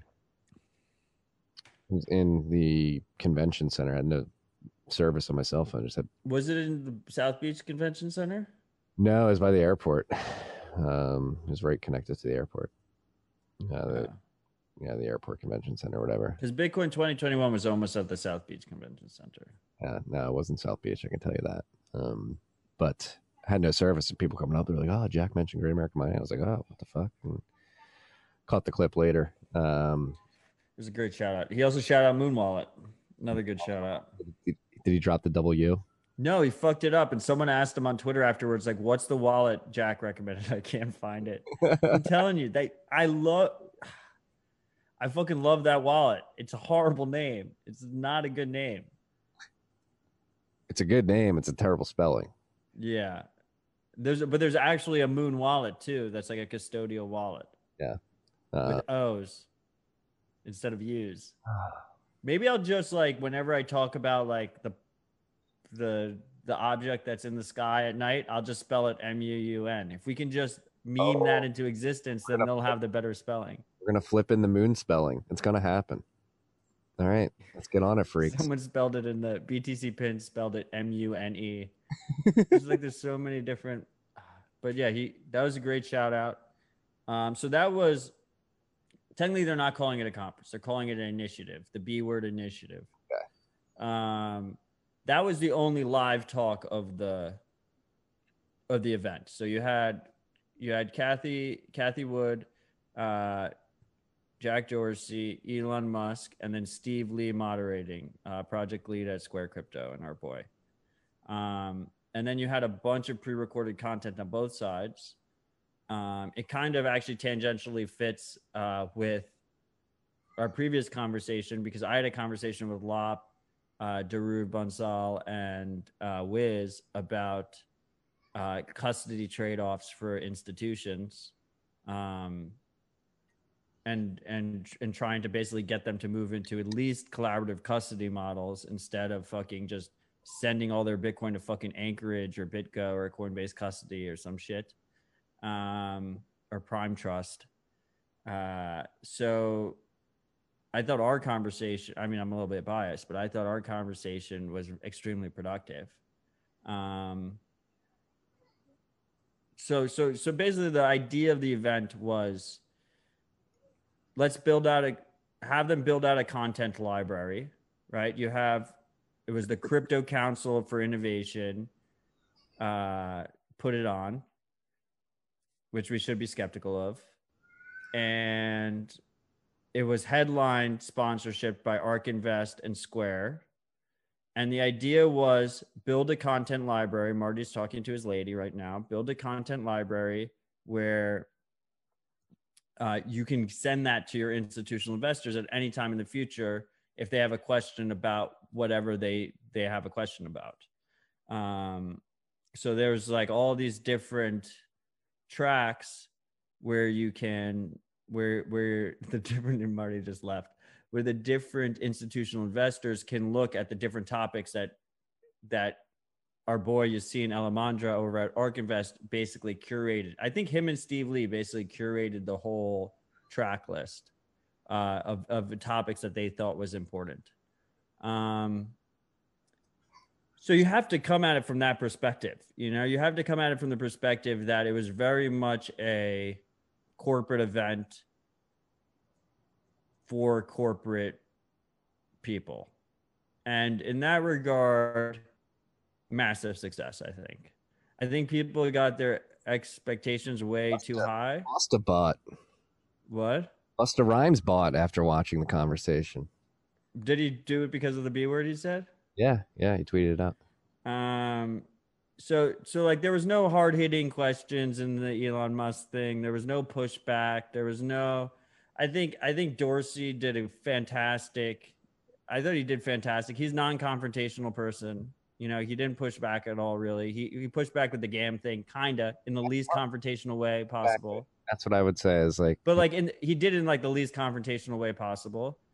Uh, Steve, I fucking love Steve. You know, doesn't have much moderator experience, if anything, at all. He was thrown into a live conversation uh, with three heavy hitters. Uh, and, and you know, he I think he did well, all things considered. Like, could he have pushed back more? Yes. You know, could he have structured the conversation more? Yes. Could people have, could have Kathy and Jack also have pushed back against Elon? Some of the shit Elon said? Yes. Um, but as far as I'm concerned, uh, Bitcoiners, Bitcoin is filled with many different stakeholders. We're going to have more and more different types of stakeholders going forward.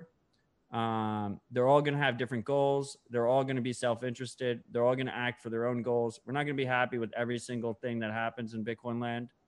Um, But Bitcoin is robust because every individual actor can be greedy, and that makes the network more secure rather than less secure. That's the beauty of Bitcoin. So um, was I pulling my hair out at some point, stirring some of the conversations and some of the panels? Yes.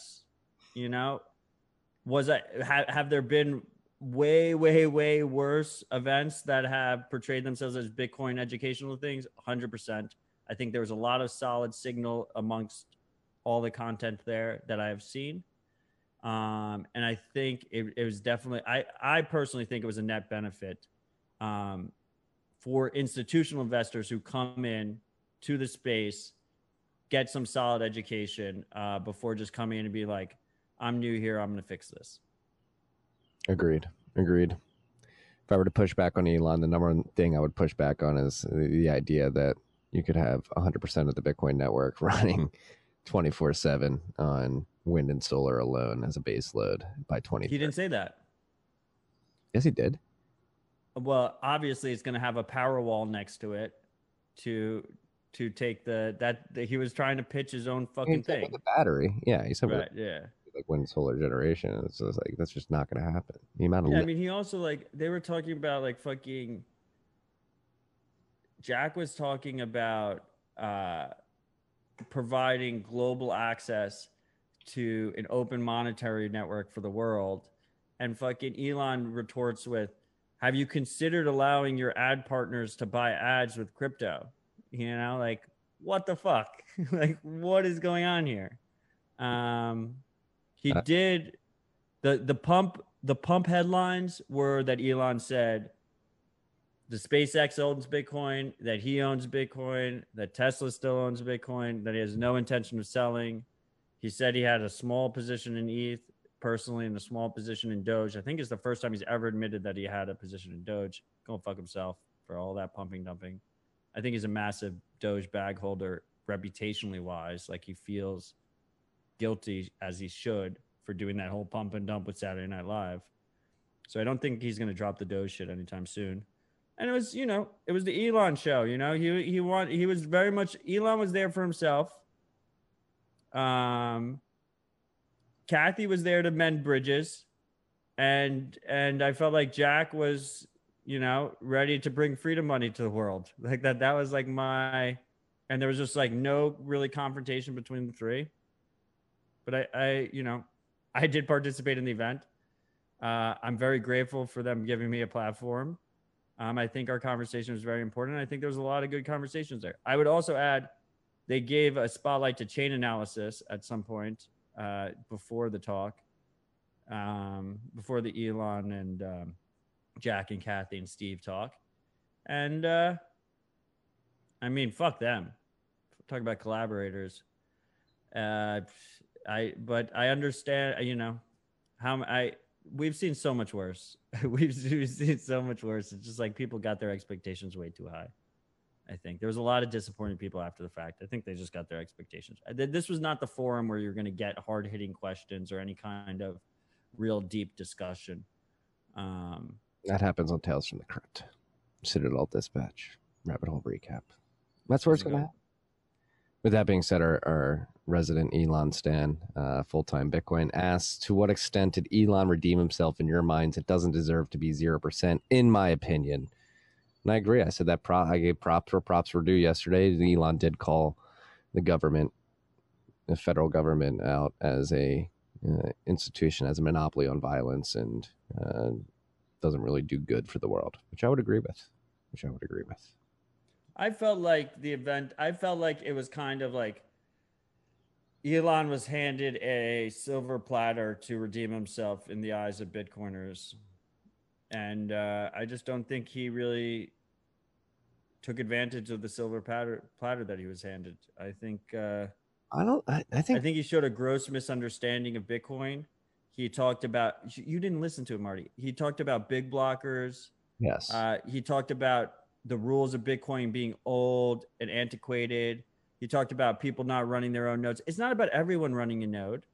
It's about anyone being able to run a node if they want to run a node so they can interact with the network without a trusted third party.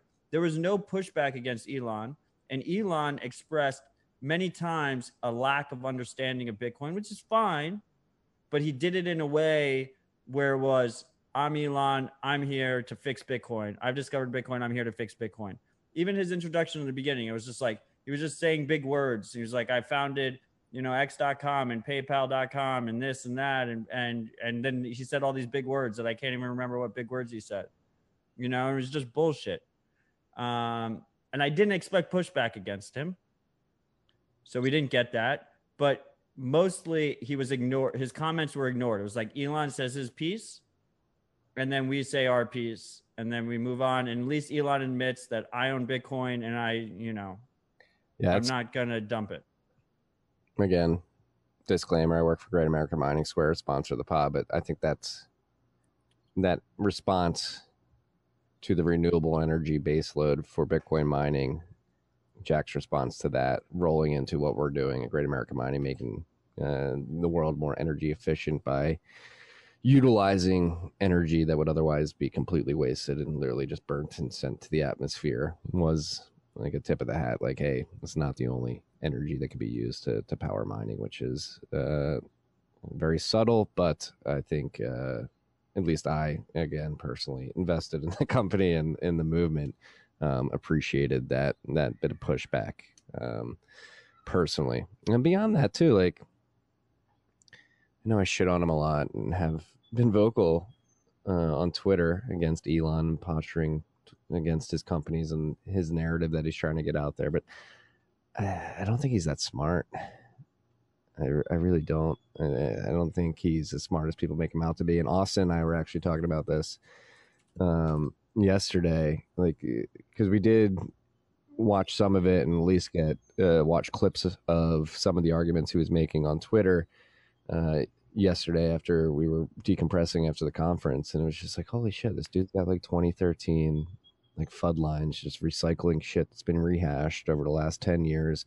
Like, we just need to make a book of Bitcoin Talk uh, dot org threads that uh, are just like F U D that has been hashed out over the last twelve and a half years, and just start handing it out to people. Like, hey, uh, Bitcoin consumes too much energy. Be like, all right, here's a Bitcoin Talk thread from a decade ago. That's what this initiative was supposed to be. Right. And and all the other tracks were pretty much that. But this one talk that was live, that was the flagship talk, there was no pushback. There should have been, and I feel like I'm being a little bit too hard, to be honest, because I think it accomplished its goal. I think the goal was accomplished, that Elon's not an enemy of Bitcoin. He's actually pretty much a supporter. He's an extreme narcissist, and uh, Elon's there for Elon, but he's not an enemy of Bitcoin, yada, yada, yada. Um, and that Square, A R C, Tesla, they're all aligned for Bitcoin. That was the idea. They accomplished that. I think in mainstream media's eyes, in institutional investors' eyes, they accomplished that. But there were so many opportunities for, you know, Elon saying, well, you know, maybe the block should be a little bit bigger. Maybe we should increase the transaction throughput. Maybe, you know, the the the nodes can can consume more consume more bandwidth and more disk space, more processing. Um, and there should have been pushback.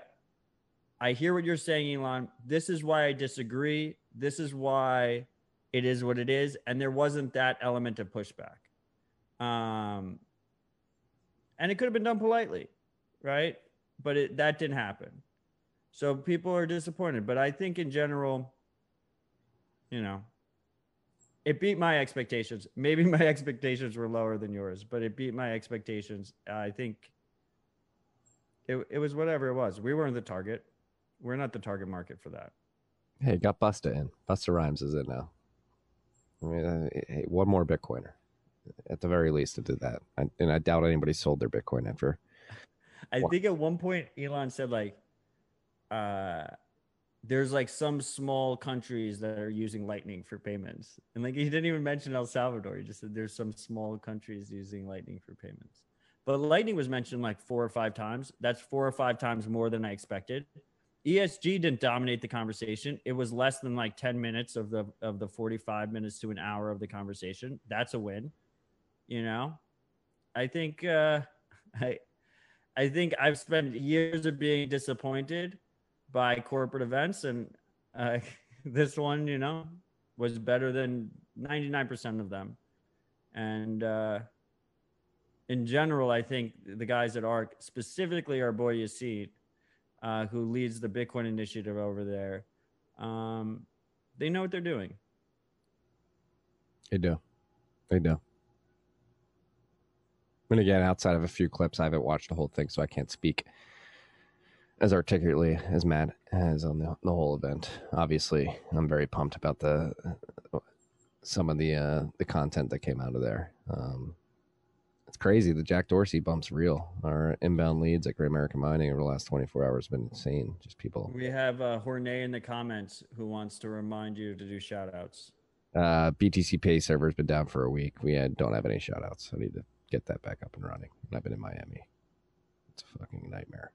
So we don't have a shout. We might have shout outs, but you don't know if we have shout outs or not. No, we don't have shout outs because they can't even purchase them. So they can't even buy shout outs if they wanted to buy shout outs. No, not right now. Are you, so you, did you apologize to the freaks? Sorry, freaks. I'm sorry. Okay. Okay, we can carry on. I'm sorry. Shout outs will be back next week. I promise. We're carrying on uh, to Amnesty International and the Washington Post writing about this Pegasus hack. This was from an Israeli intelligence agency, correct?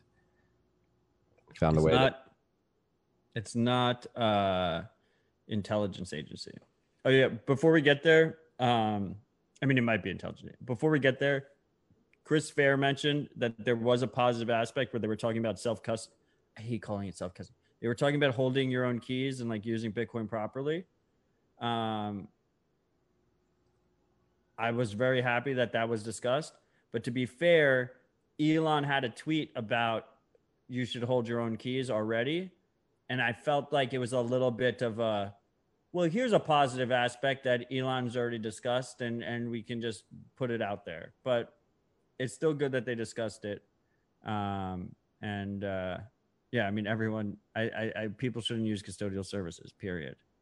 Um, even if you trust that third party now, at any point in the future, something bad can happen where they can p- be compelled to uh, take your money. So Steve Barber is pretty convinced that all these c- custodians, particularly like exchanges and interest rate providing services, are rehypothecating. He went on a thread the other night. Worried about that. Get your coins. Yeah, I mean, he's been worried about it for a while. I mean, I've been worried about it for a while. We we're we've been due for a large uh, custodian failure in a long time. Yeah. We haven't had one in a while. You don't have it on the list, but what's going on with BlockFi? They're getting sued. Well, we're going to talk about it. I have it here, but they're such a shitcoin company that I didn't put them on the list. We were just going to talk about it on the side. Okay. Should I wait? Let's talk about uh, first and then go to that. Let's talk about BlockFi before N S O, and then we'll go to N S O. Okay.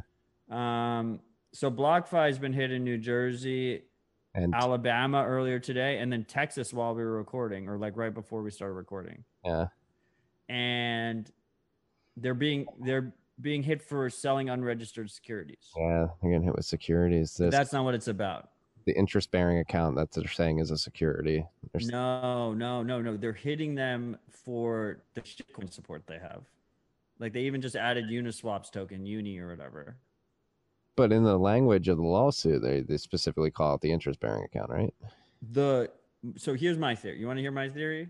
Yes. Here at Tales from the Crypt, we have been outspoken. All right, I think we've been outspoken. I, I I would hope that we're considered outspoken. That these interest-bearing accounts are predatory, right? You have these interest-bearing accounts.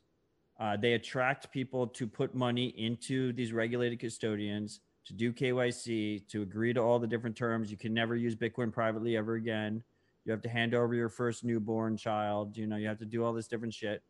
Um, and then we'll give you six percent or whatever it is, right?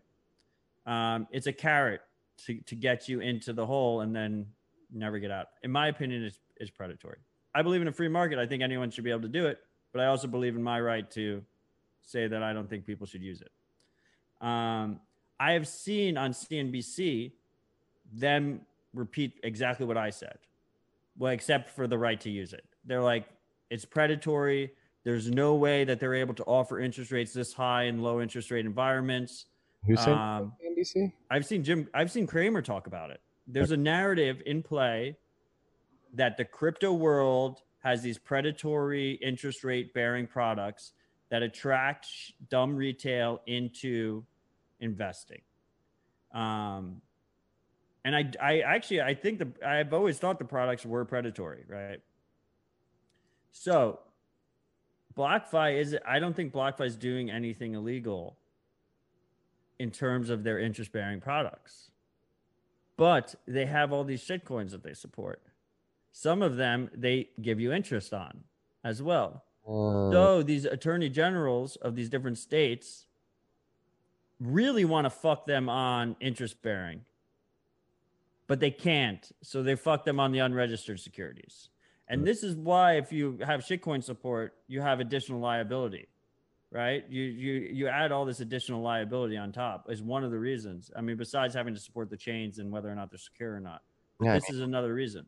Yeah, you have the, well, exactly. You have layered risk when you add all these shit coins, the security uh, risk, the, the regulatory ambiguity of, of a lot of these coins. Uh, and then the tech debt that you accrue. Like, imagine being Coinbase and having like a hundred shit coins that you have to have developers.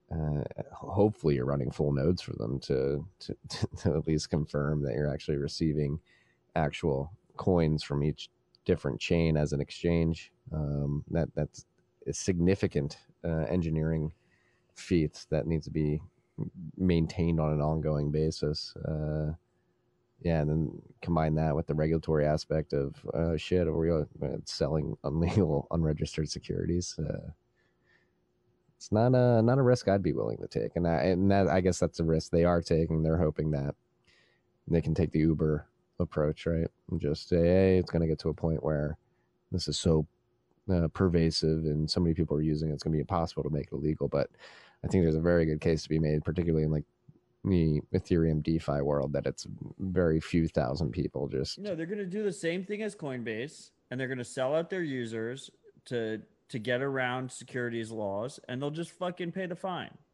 They'll pay whatever the fine is. You know, I'm one of the best BlockFi fudders there is. You know, I don't think you should, I don't think you should keep your money there. I've been accused of BlockFi FUD for years now. Um... I think it's undue risk. I think all those interest-bearing accounts are a one-way street. Most of the Bitcoin goes in there and just never comes out. Um, I think completely banning CoinJoin usage on withdrawals is straight reckless. Uh, BlockFi had a major data leak. They can't secure that data. Users should be able to use privacy best practices when sending Bitcoin. That's what CoinJoin is. Um, at the same time, what do the A Gs see? They see a company that's valued at five, ten billion dollars. They got semi-predatory practices, at least from the A G point of view, on, on the securities and the interest-bearing account. And it's a great cash cow. You know, let's hit them with let's hit them with fines. Let's hit them with the stuff. I maybe I can run for mayor or governor afterwards. I reined in crypto. You know, like it's the Lawsky approach.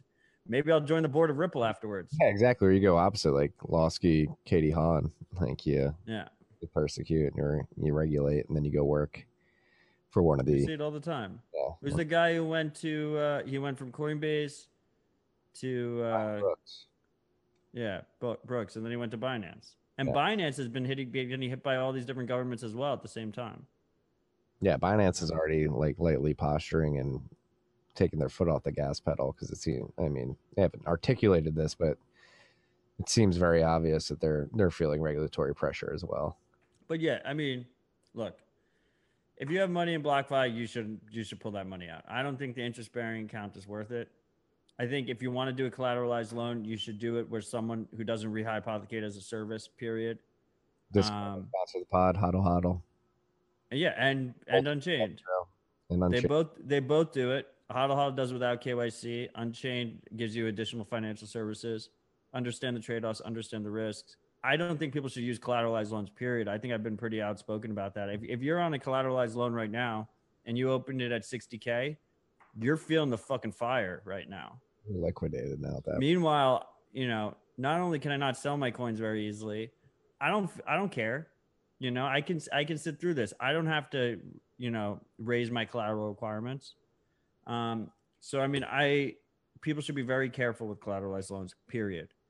But if you're watching three different American states hit BlockFi in a row, none of which, even are... if you're the massive BlockFi promoter, just pull your coins out for a little bit, wait is, and see what happens. Is, you can always put them back in and collect interest afterwards. BlockFi not available in New York? I feel like New York would be on this list too, but they're not.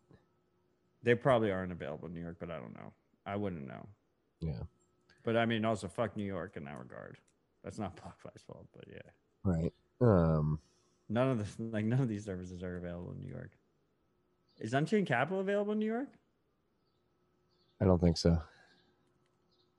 At least they're would imagine they're lending. I, I bet their Vault product is, but not lending, I would imagine. Yeah. Could the Vault be considered a money transmitter? No, the Vault is definitely allowed everywhere, I assume. Yeah. Definitely and assume. I have no idea. I assume the correct the correct response is I assume the Vault products is available everywhere. Yeah. Um, because they don't take custody.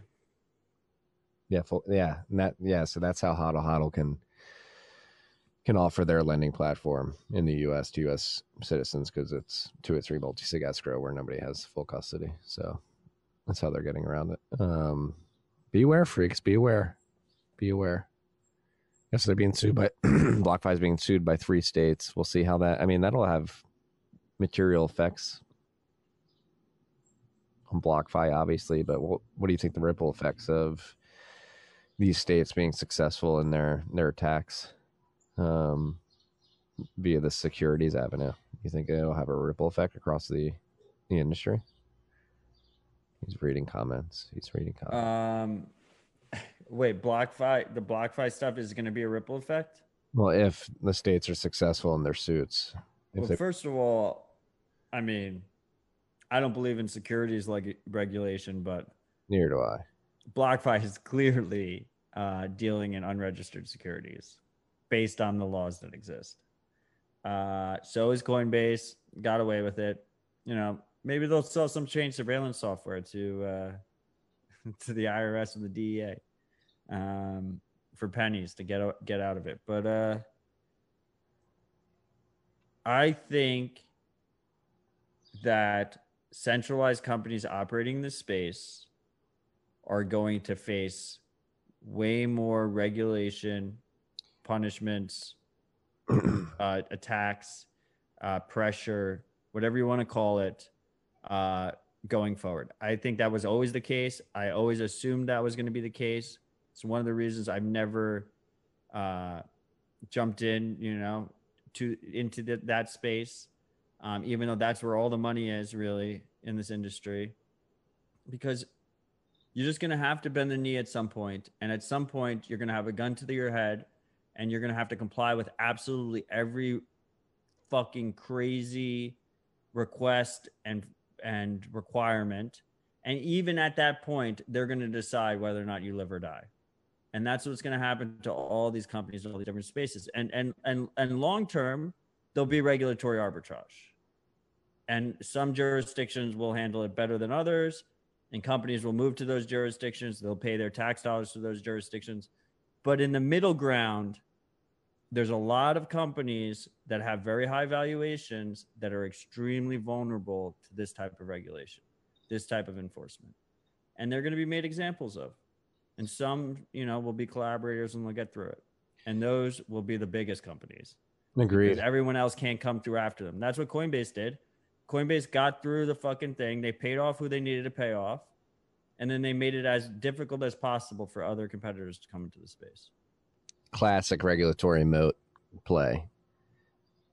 No, I completely agree with all that. It's going to happen. That's why it's important to get your coins off these centralized entities, whether it be an exchange or another type of service provider in the space. Get them in the personal custody. And again, be vigilant, be aware. We These companies and these entities are making a lot of money. They're liking their profitability. They're going to want to continue their profitability. And if the states and the regulatory agencies that uh, act on behalf of the state keep putting the pressure on, you know, these companies are going to turn around and begin to try to influence the Bitcoin network and the protocol to ensure that they can continue making as much money as they are. It's just the natural incentives of the game that they're playing, especially publicly traded companies. And again, this is my biggest criticism of, of the mining council and the mining industry attempting to appease this E S G movement and these regulators, is like they don't they're gonna fucking it's like the fucking scorpion riding on the back of the frog or whatever that parable is. Um they're just gonna like ride you across the river and then fuck yeah, it's, you the, it's the scorpion on the frog. Yeah, like it's don't appease these people. We should be attacking their, the, their the parable is that the scorpion just stings the frog, halfway through. They're crossing the river. I know. He stings him when he gets over. He's like, take me over. Like, I won't. No, no. He, string, he stings him just in the middle and they both die. No. Yeah. And then the and the frog goes, why'd you do that? He goes, I'm a scorpion. Yeah, the scorpion gets across. No. They both die. Freaks. Somebody in the comments correct one of us. Do they both die, or does the scorpion live and the frog dies? Scorpion I'm lives. telling you, they both die. Learn your parables. The scorpion lives. I'm I will. Scorpion dies as well. That's the whole point of the story. They both die. God damn it, I'm wrong. That's it. Mao is right. All right. Maybe that's not a good parable then. How did everybody's like, they both die, you idiot. I thought he got across. Stung him and was just like, peace out, motherfucker. Yeah, he was like, I'm a scorpion. What are you gonna do? Yeah. Um I gotta I gotta brush up on my parables. But yeah, no, like I, again, like the pressure, particularly from public markets, is going to be immense, immense. And yeah, I think what we saw from General Bytes last Friday, approaching the mailing list and attempting to get something uh, embedded in Bitcoin because the regulator was pressuring them via the travel rule in Europe. That's only going to continue. And again, that's my biggest critique of all these mining companies going public and trying to cater to the E S G movement. First, it's the energy mix, and then it's like, what what fucking pool are you pointing your hash at? And, but that's why twenty seventeen was so fucking bullish. Right. Was because we had a large group of of major companies fail at pushing what they wanted to push through on Bitcoin. Um, so I don't I don't think these companies can can get that shit into Bitcoin. I think sovereign Bitcoiners wanting certain upgraders might have trouble. It might be the opposite, right? But I think Bitcoin has proven that it's very hard to change. That is the value prop. The value prop is that it's like, it's, it's just, it's just so hard to fucking change that you have guarantees that what we know today about Bitcoin won't change much in the future. Yep. Um, that's not true with these other chains, right? Like, I mean, the perfect example is like a little bit of a cheap shot is Binance chain, right? It's like, you just pressure Binance, and then that's how that's where Binance chain goes. Or Tron and Poloniex, right? Justin Sun owns Poloniex, or F T X and whatever their Solana or whatever their chain is, right? Very simple. E T H, you hit consensus. They don't have, they they they've never shown a willingness to resist change as stakeholders. Anyone on the E T H side, period. They just roll over. So there's a social aspect here, right? There's like a there's a social aspect of stakeholders that are not willing to run code in certain situations. Certainly. That's the hard part of Bitcoin to replicate. That's the part that's extremely difficult, if not impossible, to replicate. That's what all these people miss. That's what Elon missed in the B word thing. Right? That's what I was just going to say. And no one pushed back.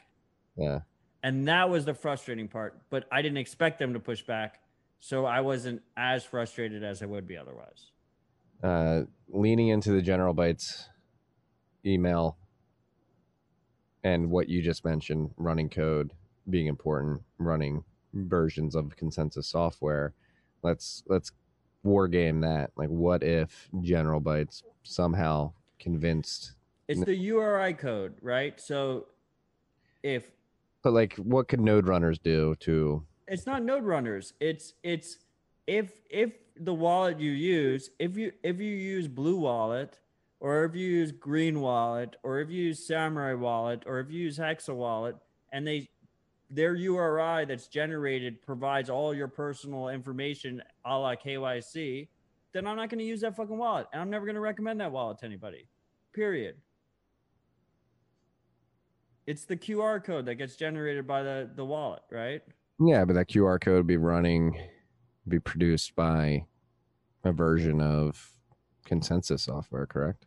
No, there's not consensus code. Not it's consensus code, but an implementation. A standardized, a standardized information sharing Q R code format.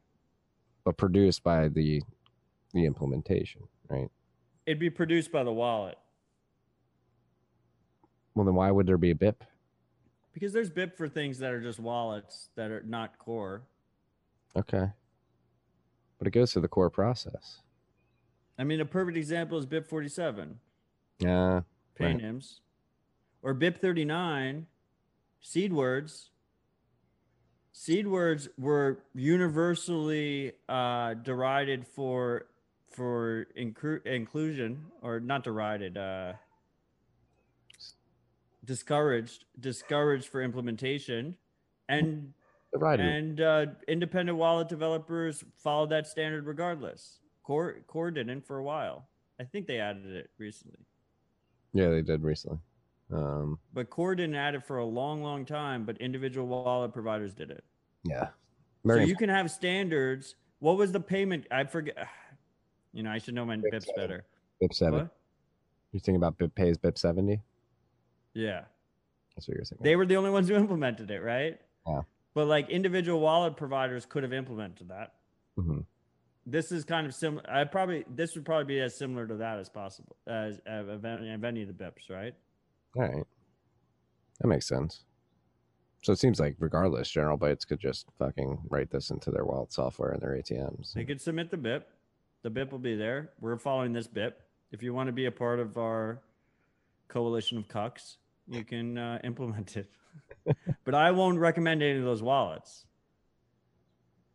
Period. I won't use the wallets. I won't recommend the wallets. Yeah. Seems fair. Seems fair. Free market playing out. You could try to do this. I'm going to discourage and we'll go use something else. Let's get to this N S O spyware. Right. So this is a private company. The Israeli, the, the Israelis say that they, that their yeah. Secret Service or whatever isn't involved. Yeah. Um, God. Ex- I'm just, you know, of course they are, but I think ours is as well. Yeah. Oh, one hundred percent. You know? Um, but technically it's a private company. One of the things, it's like a Palantir of Israel. It's like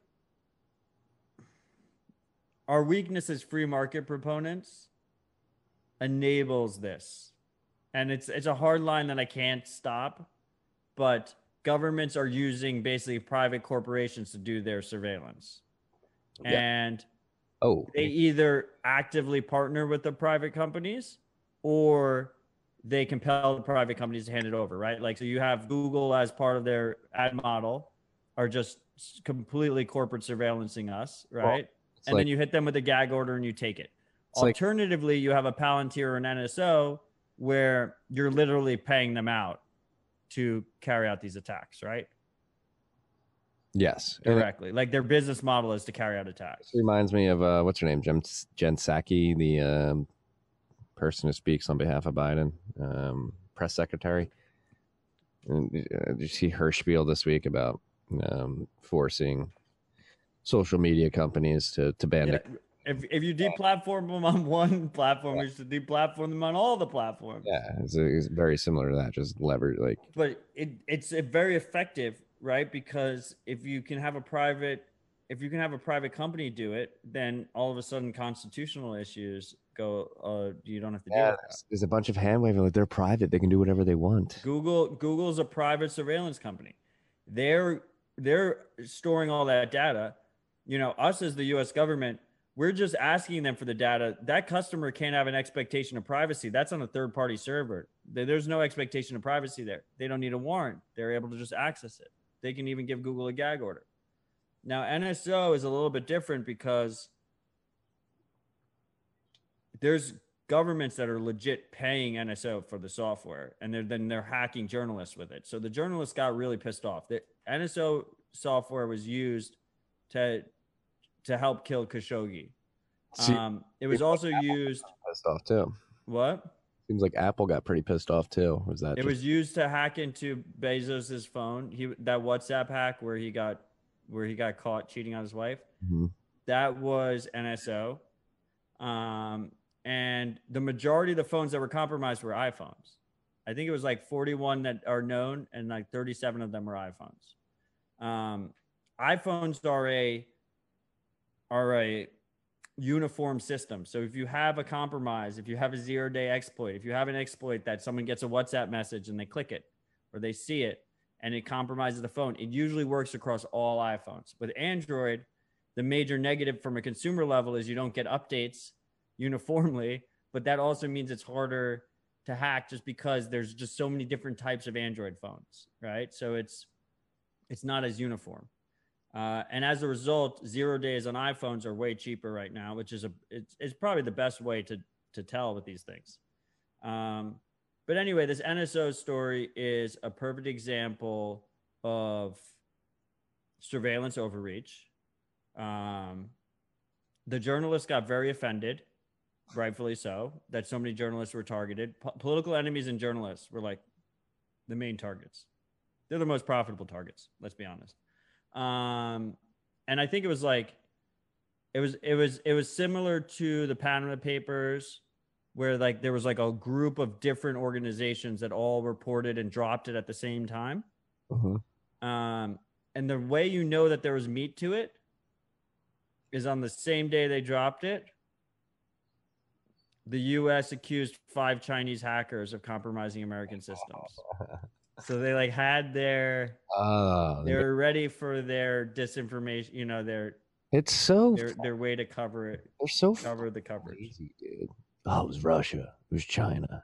It's like, what the fuck? Well, look, I think the Chinese are owning our systems one hundred percent. I think the people that are, are, are, are advocates for oh man uh, forced forced data collection on Americans by American companies are complicit in any breaches that happen. Like, but I do think the Chinese and the Russians are owning our, our I don't know if they're owning. They're definitely attacking. I wouldn't say owning, but like with this Pegasus stuff too, like obviously Israel's a big uh, ally of the U S, but like this Pegasus thing, like came from ex-Israeli intelligence. Like we know that Israel has a, uh, a very robust and effective, uh, basically intelligence arm that, that does a lot of the best one though. Good hacking. I don't know about that either, but like America has the best one.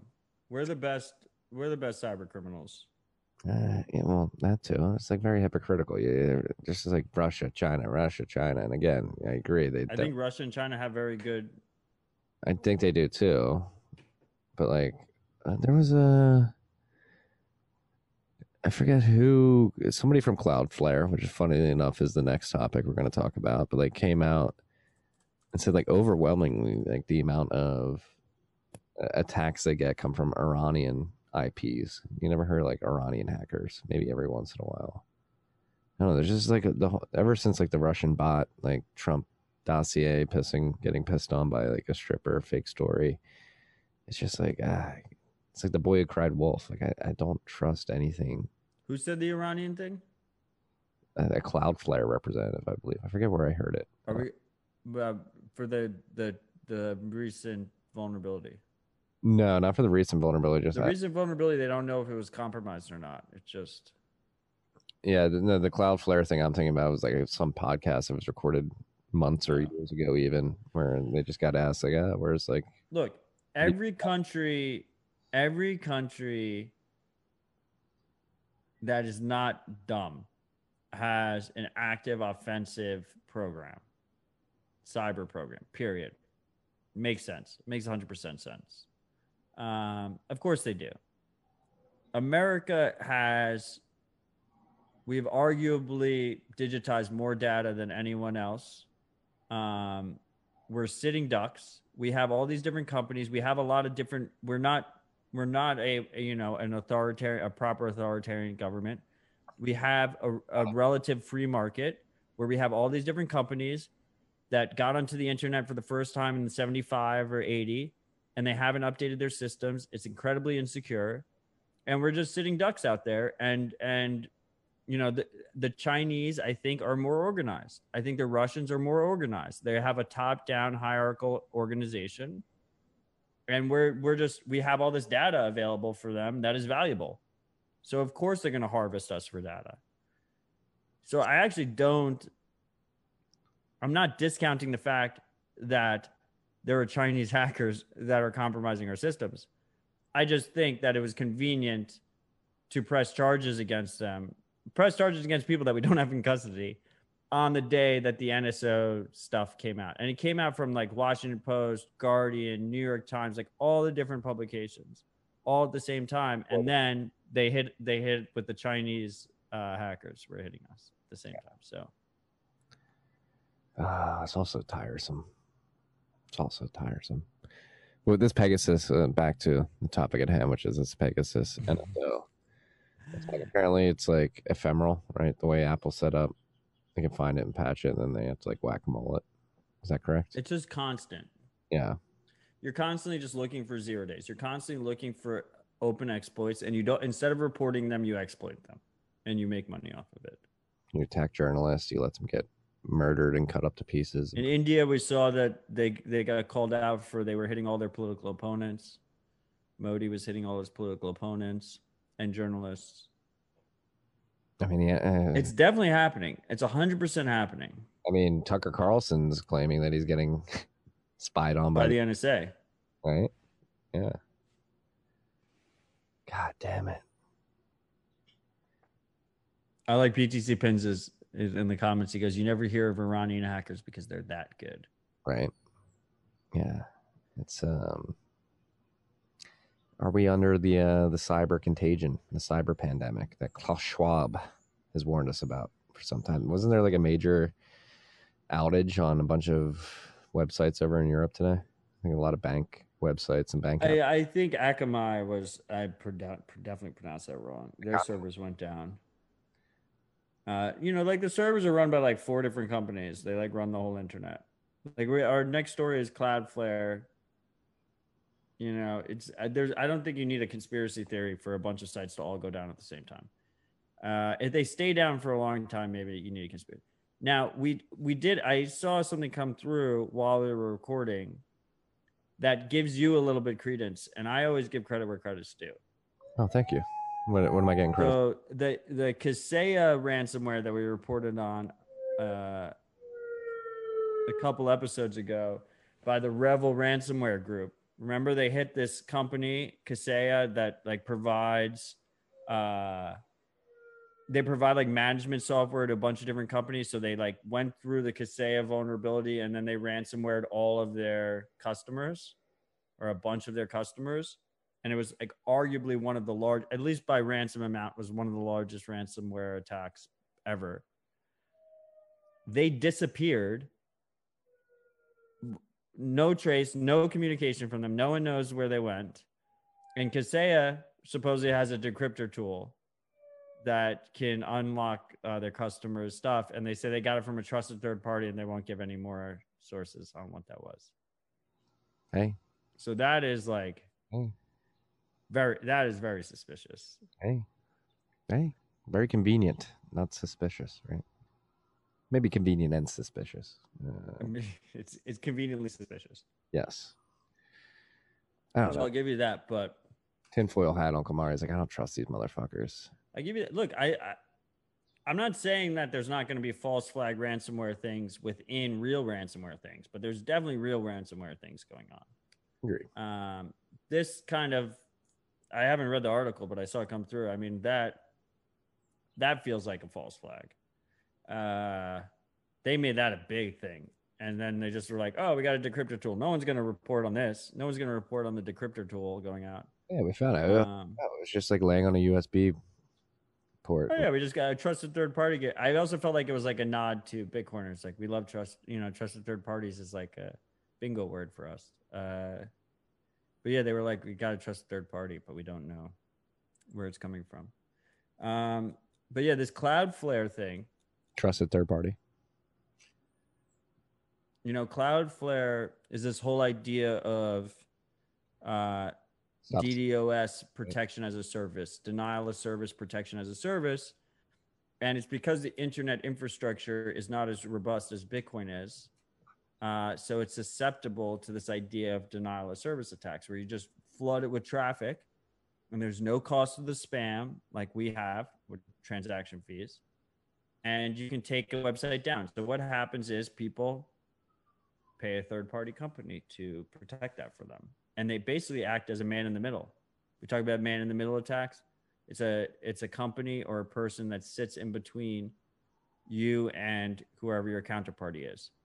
Um, if you go, you know, if you go to a major site, if you go to like an Amazon or a Hulu or something, there is a, well, not Amazon, because Amazon like runs so many servers, they do it themselves. Uh, but if you go to like basically any Bitcoin exchange, they have a man in the middle provider that sits there and polices the the denial of service attacks. And how can they do that? It's because there's economies of scale. If you have many servers around the world, you can check and see where attacks are happening, and you can shift traffic to the places where it's not happening. So there is an economies of scale if you're a large provider. Cloudflare is one of the larger providers, mostly because they offer a free service. I think they've got to have like a lion's share of the market cap or the total addressable market of. You know, I always thought they did, but then Keto Miner, I think he's in here. I saw him in the live chat earlier. I don't know if he's still here. Um, there's like three or four companies yeah. that that basically split it like kind of twenty-five percent each. Cloudflare, we know the most because they're the ones who offer a free product that you can scale into, right? Uh, like if you're just a small, if you're just a small website, you can just get Cloudflare. And if you start getting a certain amount of traffic, then you have to start paying them, but they have a free option. Um, and that's just because they wanted economies of scale. They wanted to grow. There, it was a, it was a user acquisition cost.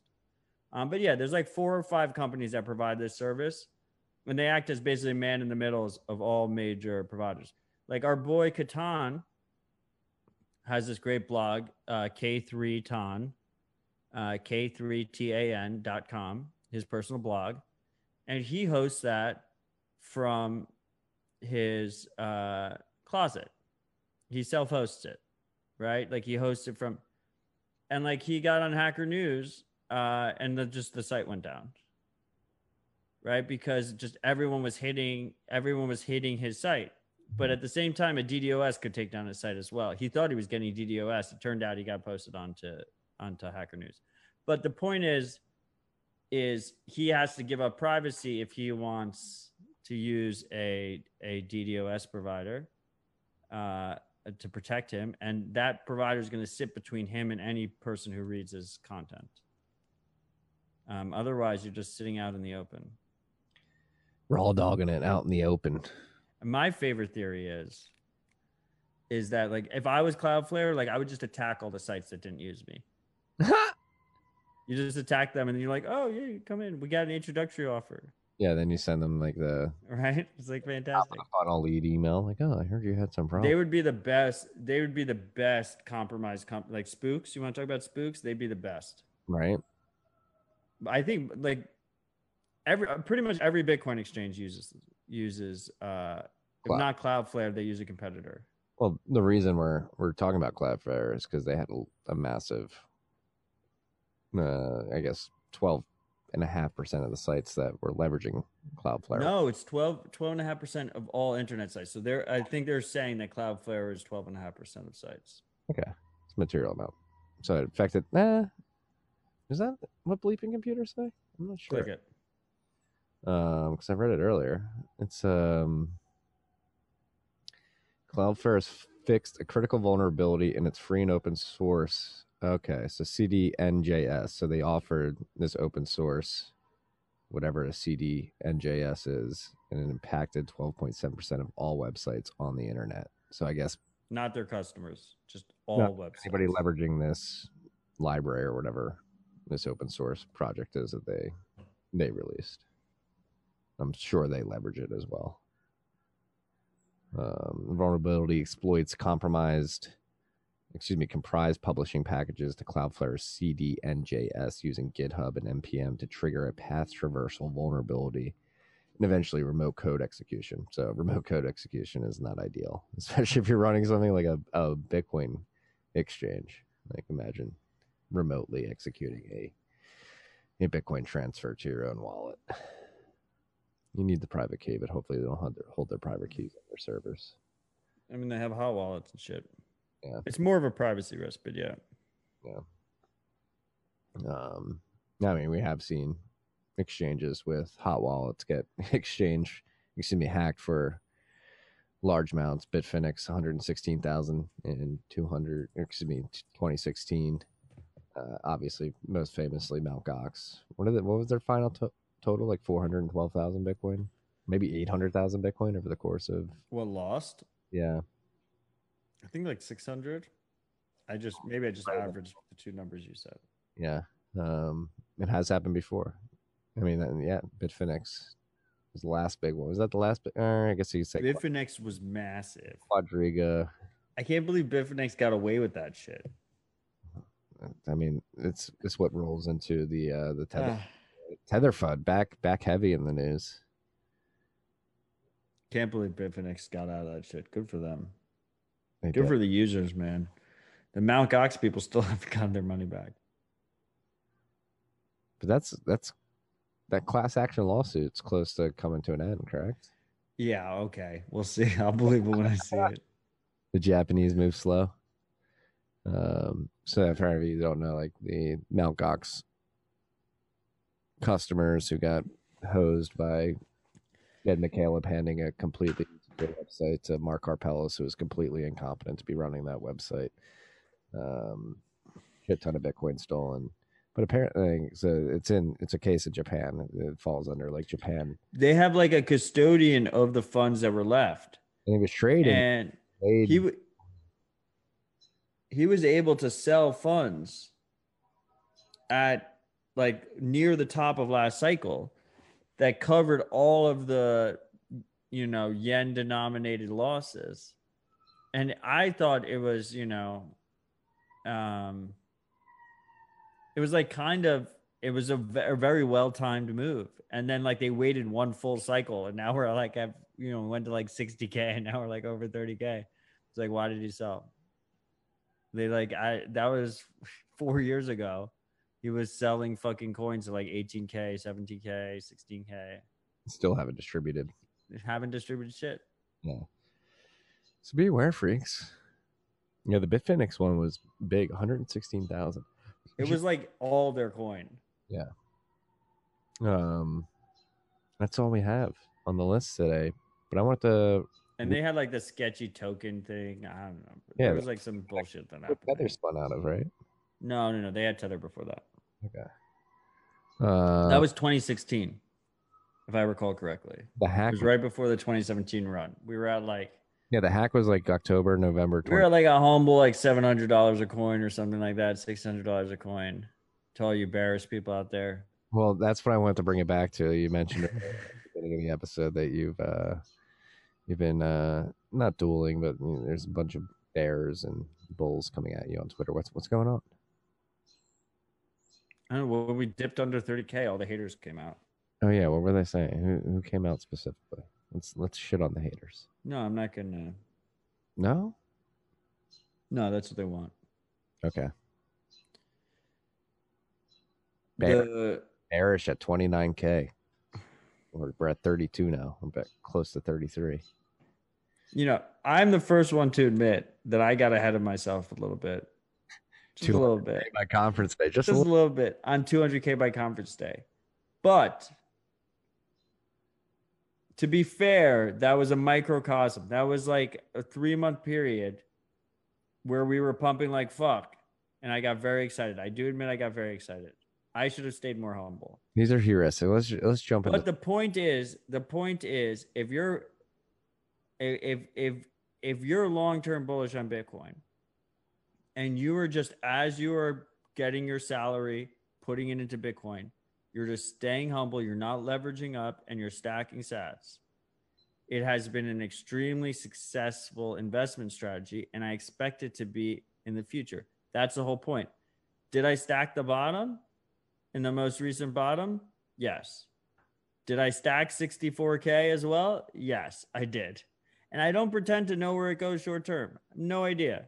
Except when I'm talking all caps on Twitter saying two hundred K by conference day. But... I apologize. You don't have to apologize for anything.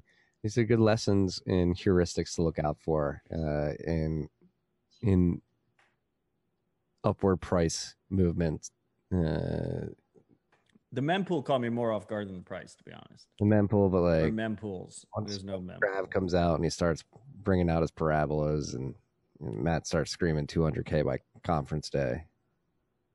It's like, right. I don't know. We had like Scott Minard going like five hundred K. I was like, I got to top that guy. Now we got fucking Sailor like one hundred K party. You know, like, fuck you, man. Like, I'll just, I'll just go. I'm uh, fucking with you. Scott Minard just came out. It was like twelve K this week. Yeah, I mean, fuck him. We're not going to go to twelve K. If we did, I'd be stacking. Free. If we no no, if we hit twelve K, Marty, I'll show a strong face for the freaks, but I'll be like in the corner, like, oh my god, we're like, were we wrong? Like, are like, is this That's like? It. I do not think twelve K is in the card. Yeah. I I would be completely wrong. Well, think about it. A perfect state attack is uh, they're going to attack you, one of the most ardent.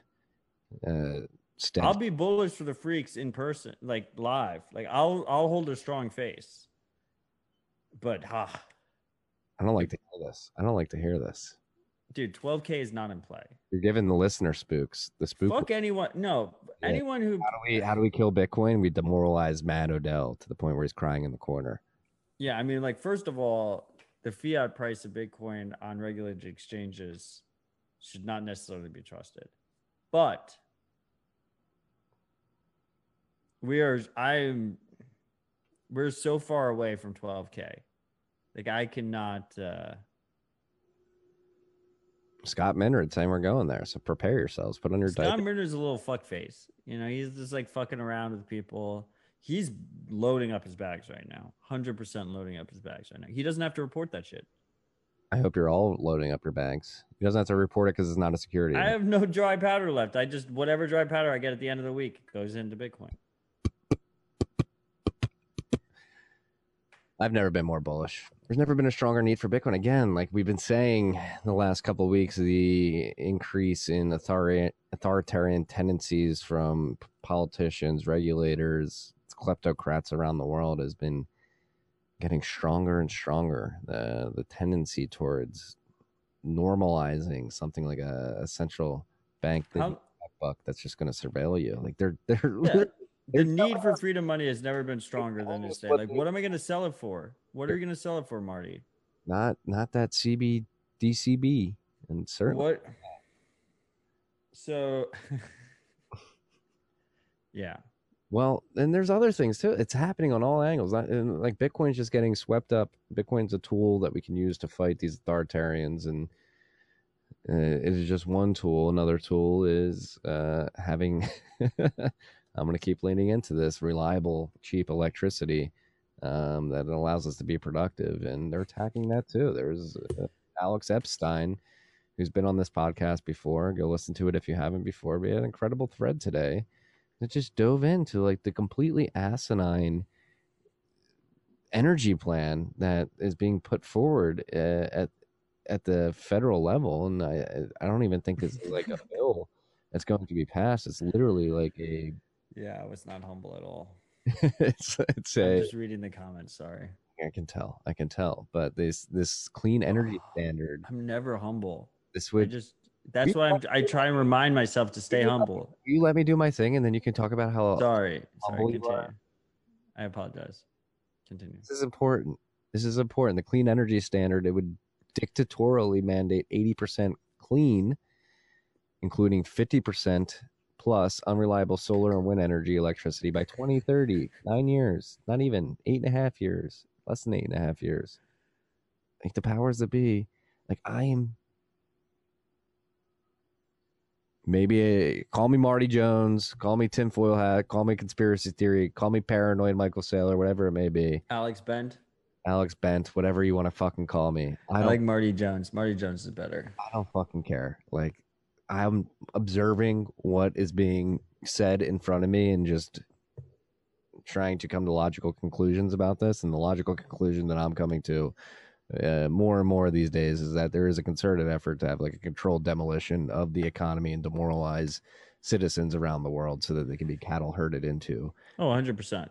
Like it's like asinine, especially like the energy stuff, like moving. Oh, yeah. Like I would not want to be in the natural gas industry right now. No, it's great. Natural gas is fine. You don't want to be in nuclear or oil production. Natural gas, like these people know that that the electricity that they're pushing people toward isn't reliable. And so like natural gas is the least dirty of the fossil fuels is what people will say. So like you need natural gas power facilities as a base load to come in. Like that's what they're doing in New York right now. They decommissioned that fucking nuclear power plant at this point, and they're replacing it with three idiots natural gas power plants. Like, don't point to me. I know, I know. Natural gas will be fine. I'm a New Yorker now. But again, like this is completely unnecessary. Ooh, whoa, big admission. Big admission. You thought you were gonna sneak that by me? You're a New Yorker now. No, I mean I don't want to. I don't want to interrupt you. Continue. Nah, yeah, you, Just, you can go. You freaks have been listening. If you're new to this, uh, your Uncle Marty is uh, very wary of... I mean, I'm not going to defend New York. That's my point. Okay. I'm very wary about the the push towards unreliable electricity sources as baseload generation for a grid. I'm not anti-renewable. I'm not anti-wind and solar.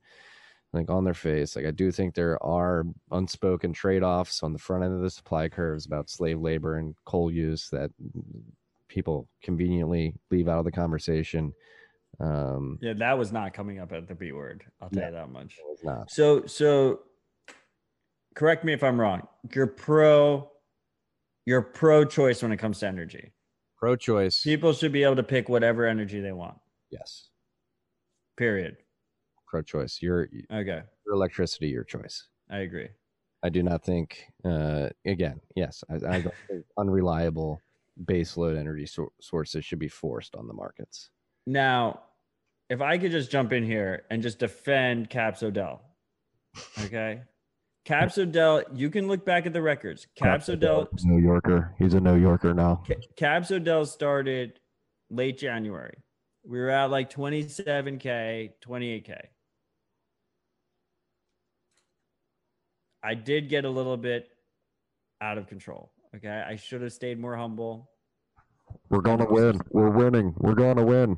We're going to win. Yeah, all caps. uh, you know, February, we're at like twenty-eight K. We went to sixty-five K, sixty-four K. We're sitting at thirty-two K. I don't think Caps Odell was that bad, you know? I can't wait for Caps Odell. If we go to twelve K, fuck Caps. You know, Caps Odell can go fuck himself. I don't think that happens. I think I don't want to make short-term price predictions. Don't make. But, don't do it. Uh, but but what? I'm not going to. But what I'm operating under is like a sideways until the fall, and then like kind of like a twenty thirteen type of situation where we prepare have like a second. A tomorrow, freaks, prepare for a pump tomorrow. Dude, I'm happy. Like, I mean, there could be a dump too, and I'd be wrong. But I, I. Uh, That's like kind of what I've been operating under is, is kind of like, I'd like sideways until, until the fall. And then like, we're going to have like a crazy pump, but that is, you know, you've, you've fallen for the, like the two thousand thirteen cycle is going to repeat itself narrative. That's no, not exactly. I don't think it's going to repeat itself exactly, but, uh, how is anyone with any kind of intelligence selling Bitcoin right now? Like I, I feel the FOMO every day. Like I want to have as much Bitcoin as possible. The one but at the same time, I understand it's summer. People are one, scared about COVID all of a sudden again. One There's like day, this whole macro element. They're dumping stocks and shit. Yeah, it's the macro backdrop is perfect for Bitcoin. It's psychological at this point. One data point that I am thinking about using as an indicator that capitulation may have happened earlier this week is Alex Leishman's screenshot of the buy side. That was so bad. It was at fifty-five percent. I've never seen it below like eighty-seven. Yo, Swan's buy side percentage was at one hundred percent though, because they don't allow people to sell. River allows both buying and selling, but I thought that was a very interesting data point. Yeah, P- made, Marty makes a good point. That may trend towards capitulation. I mean, Marty's owl makes a good point. What? I apologize. Uh, that uh, lowercase Odell is boring, you know, and that's that's just what this is, you know. I think I think Caps Odell took you above one hundred K. Is that why you did it? I didn't. No, I did not. That I, why, is that why you did it, Matt?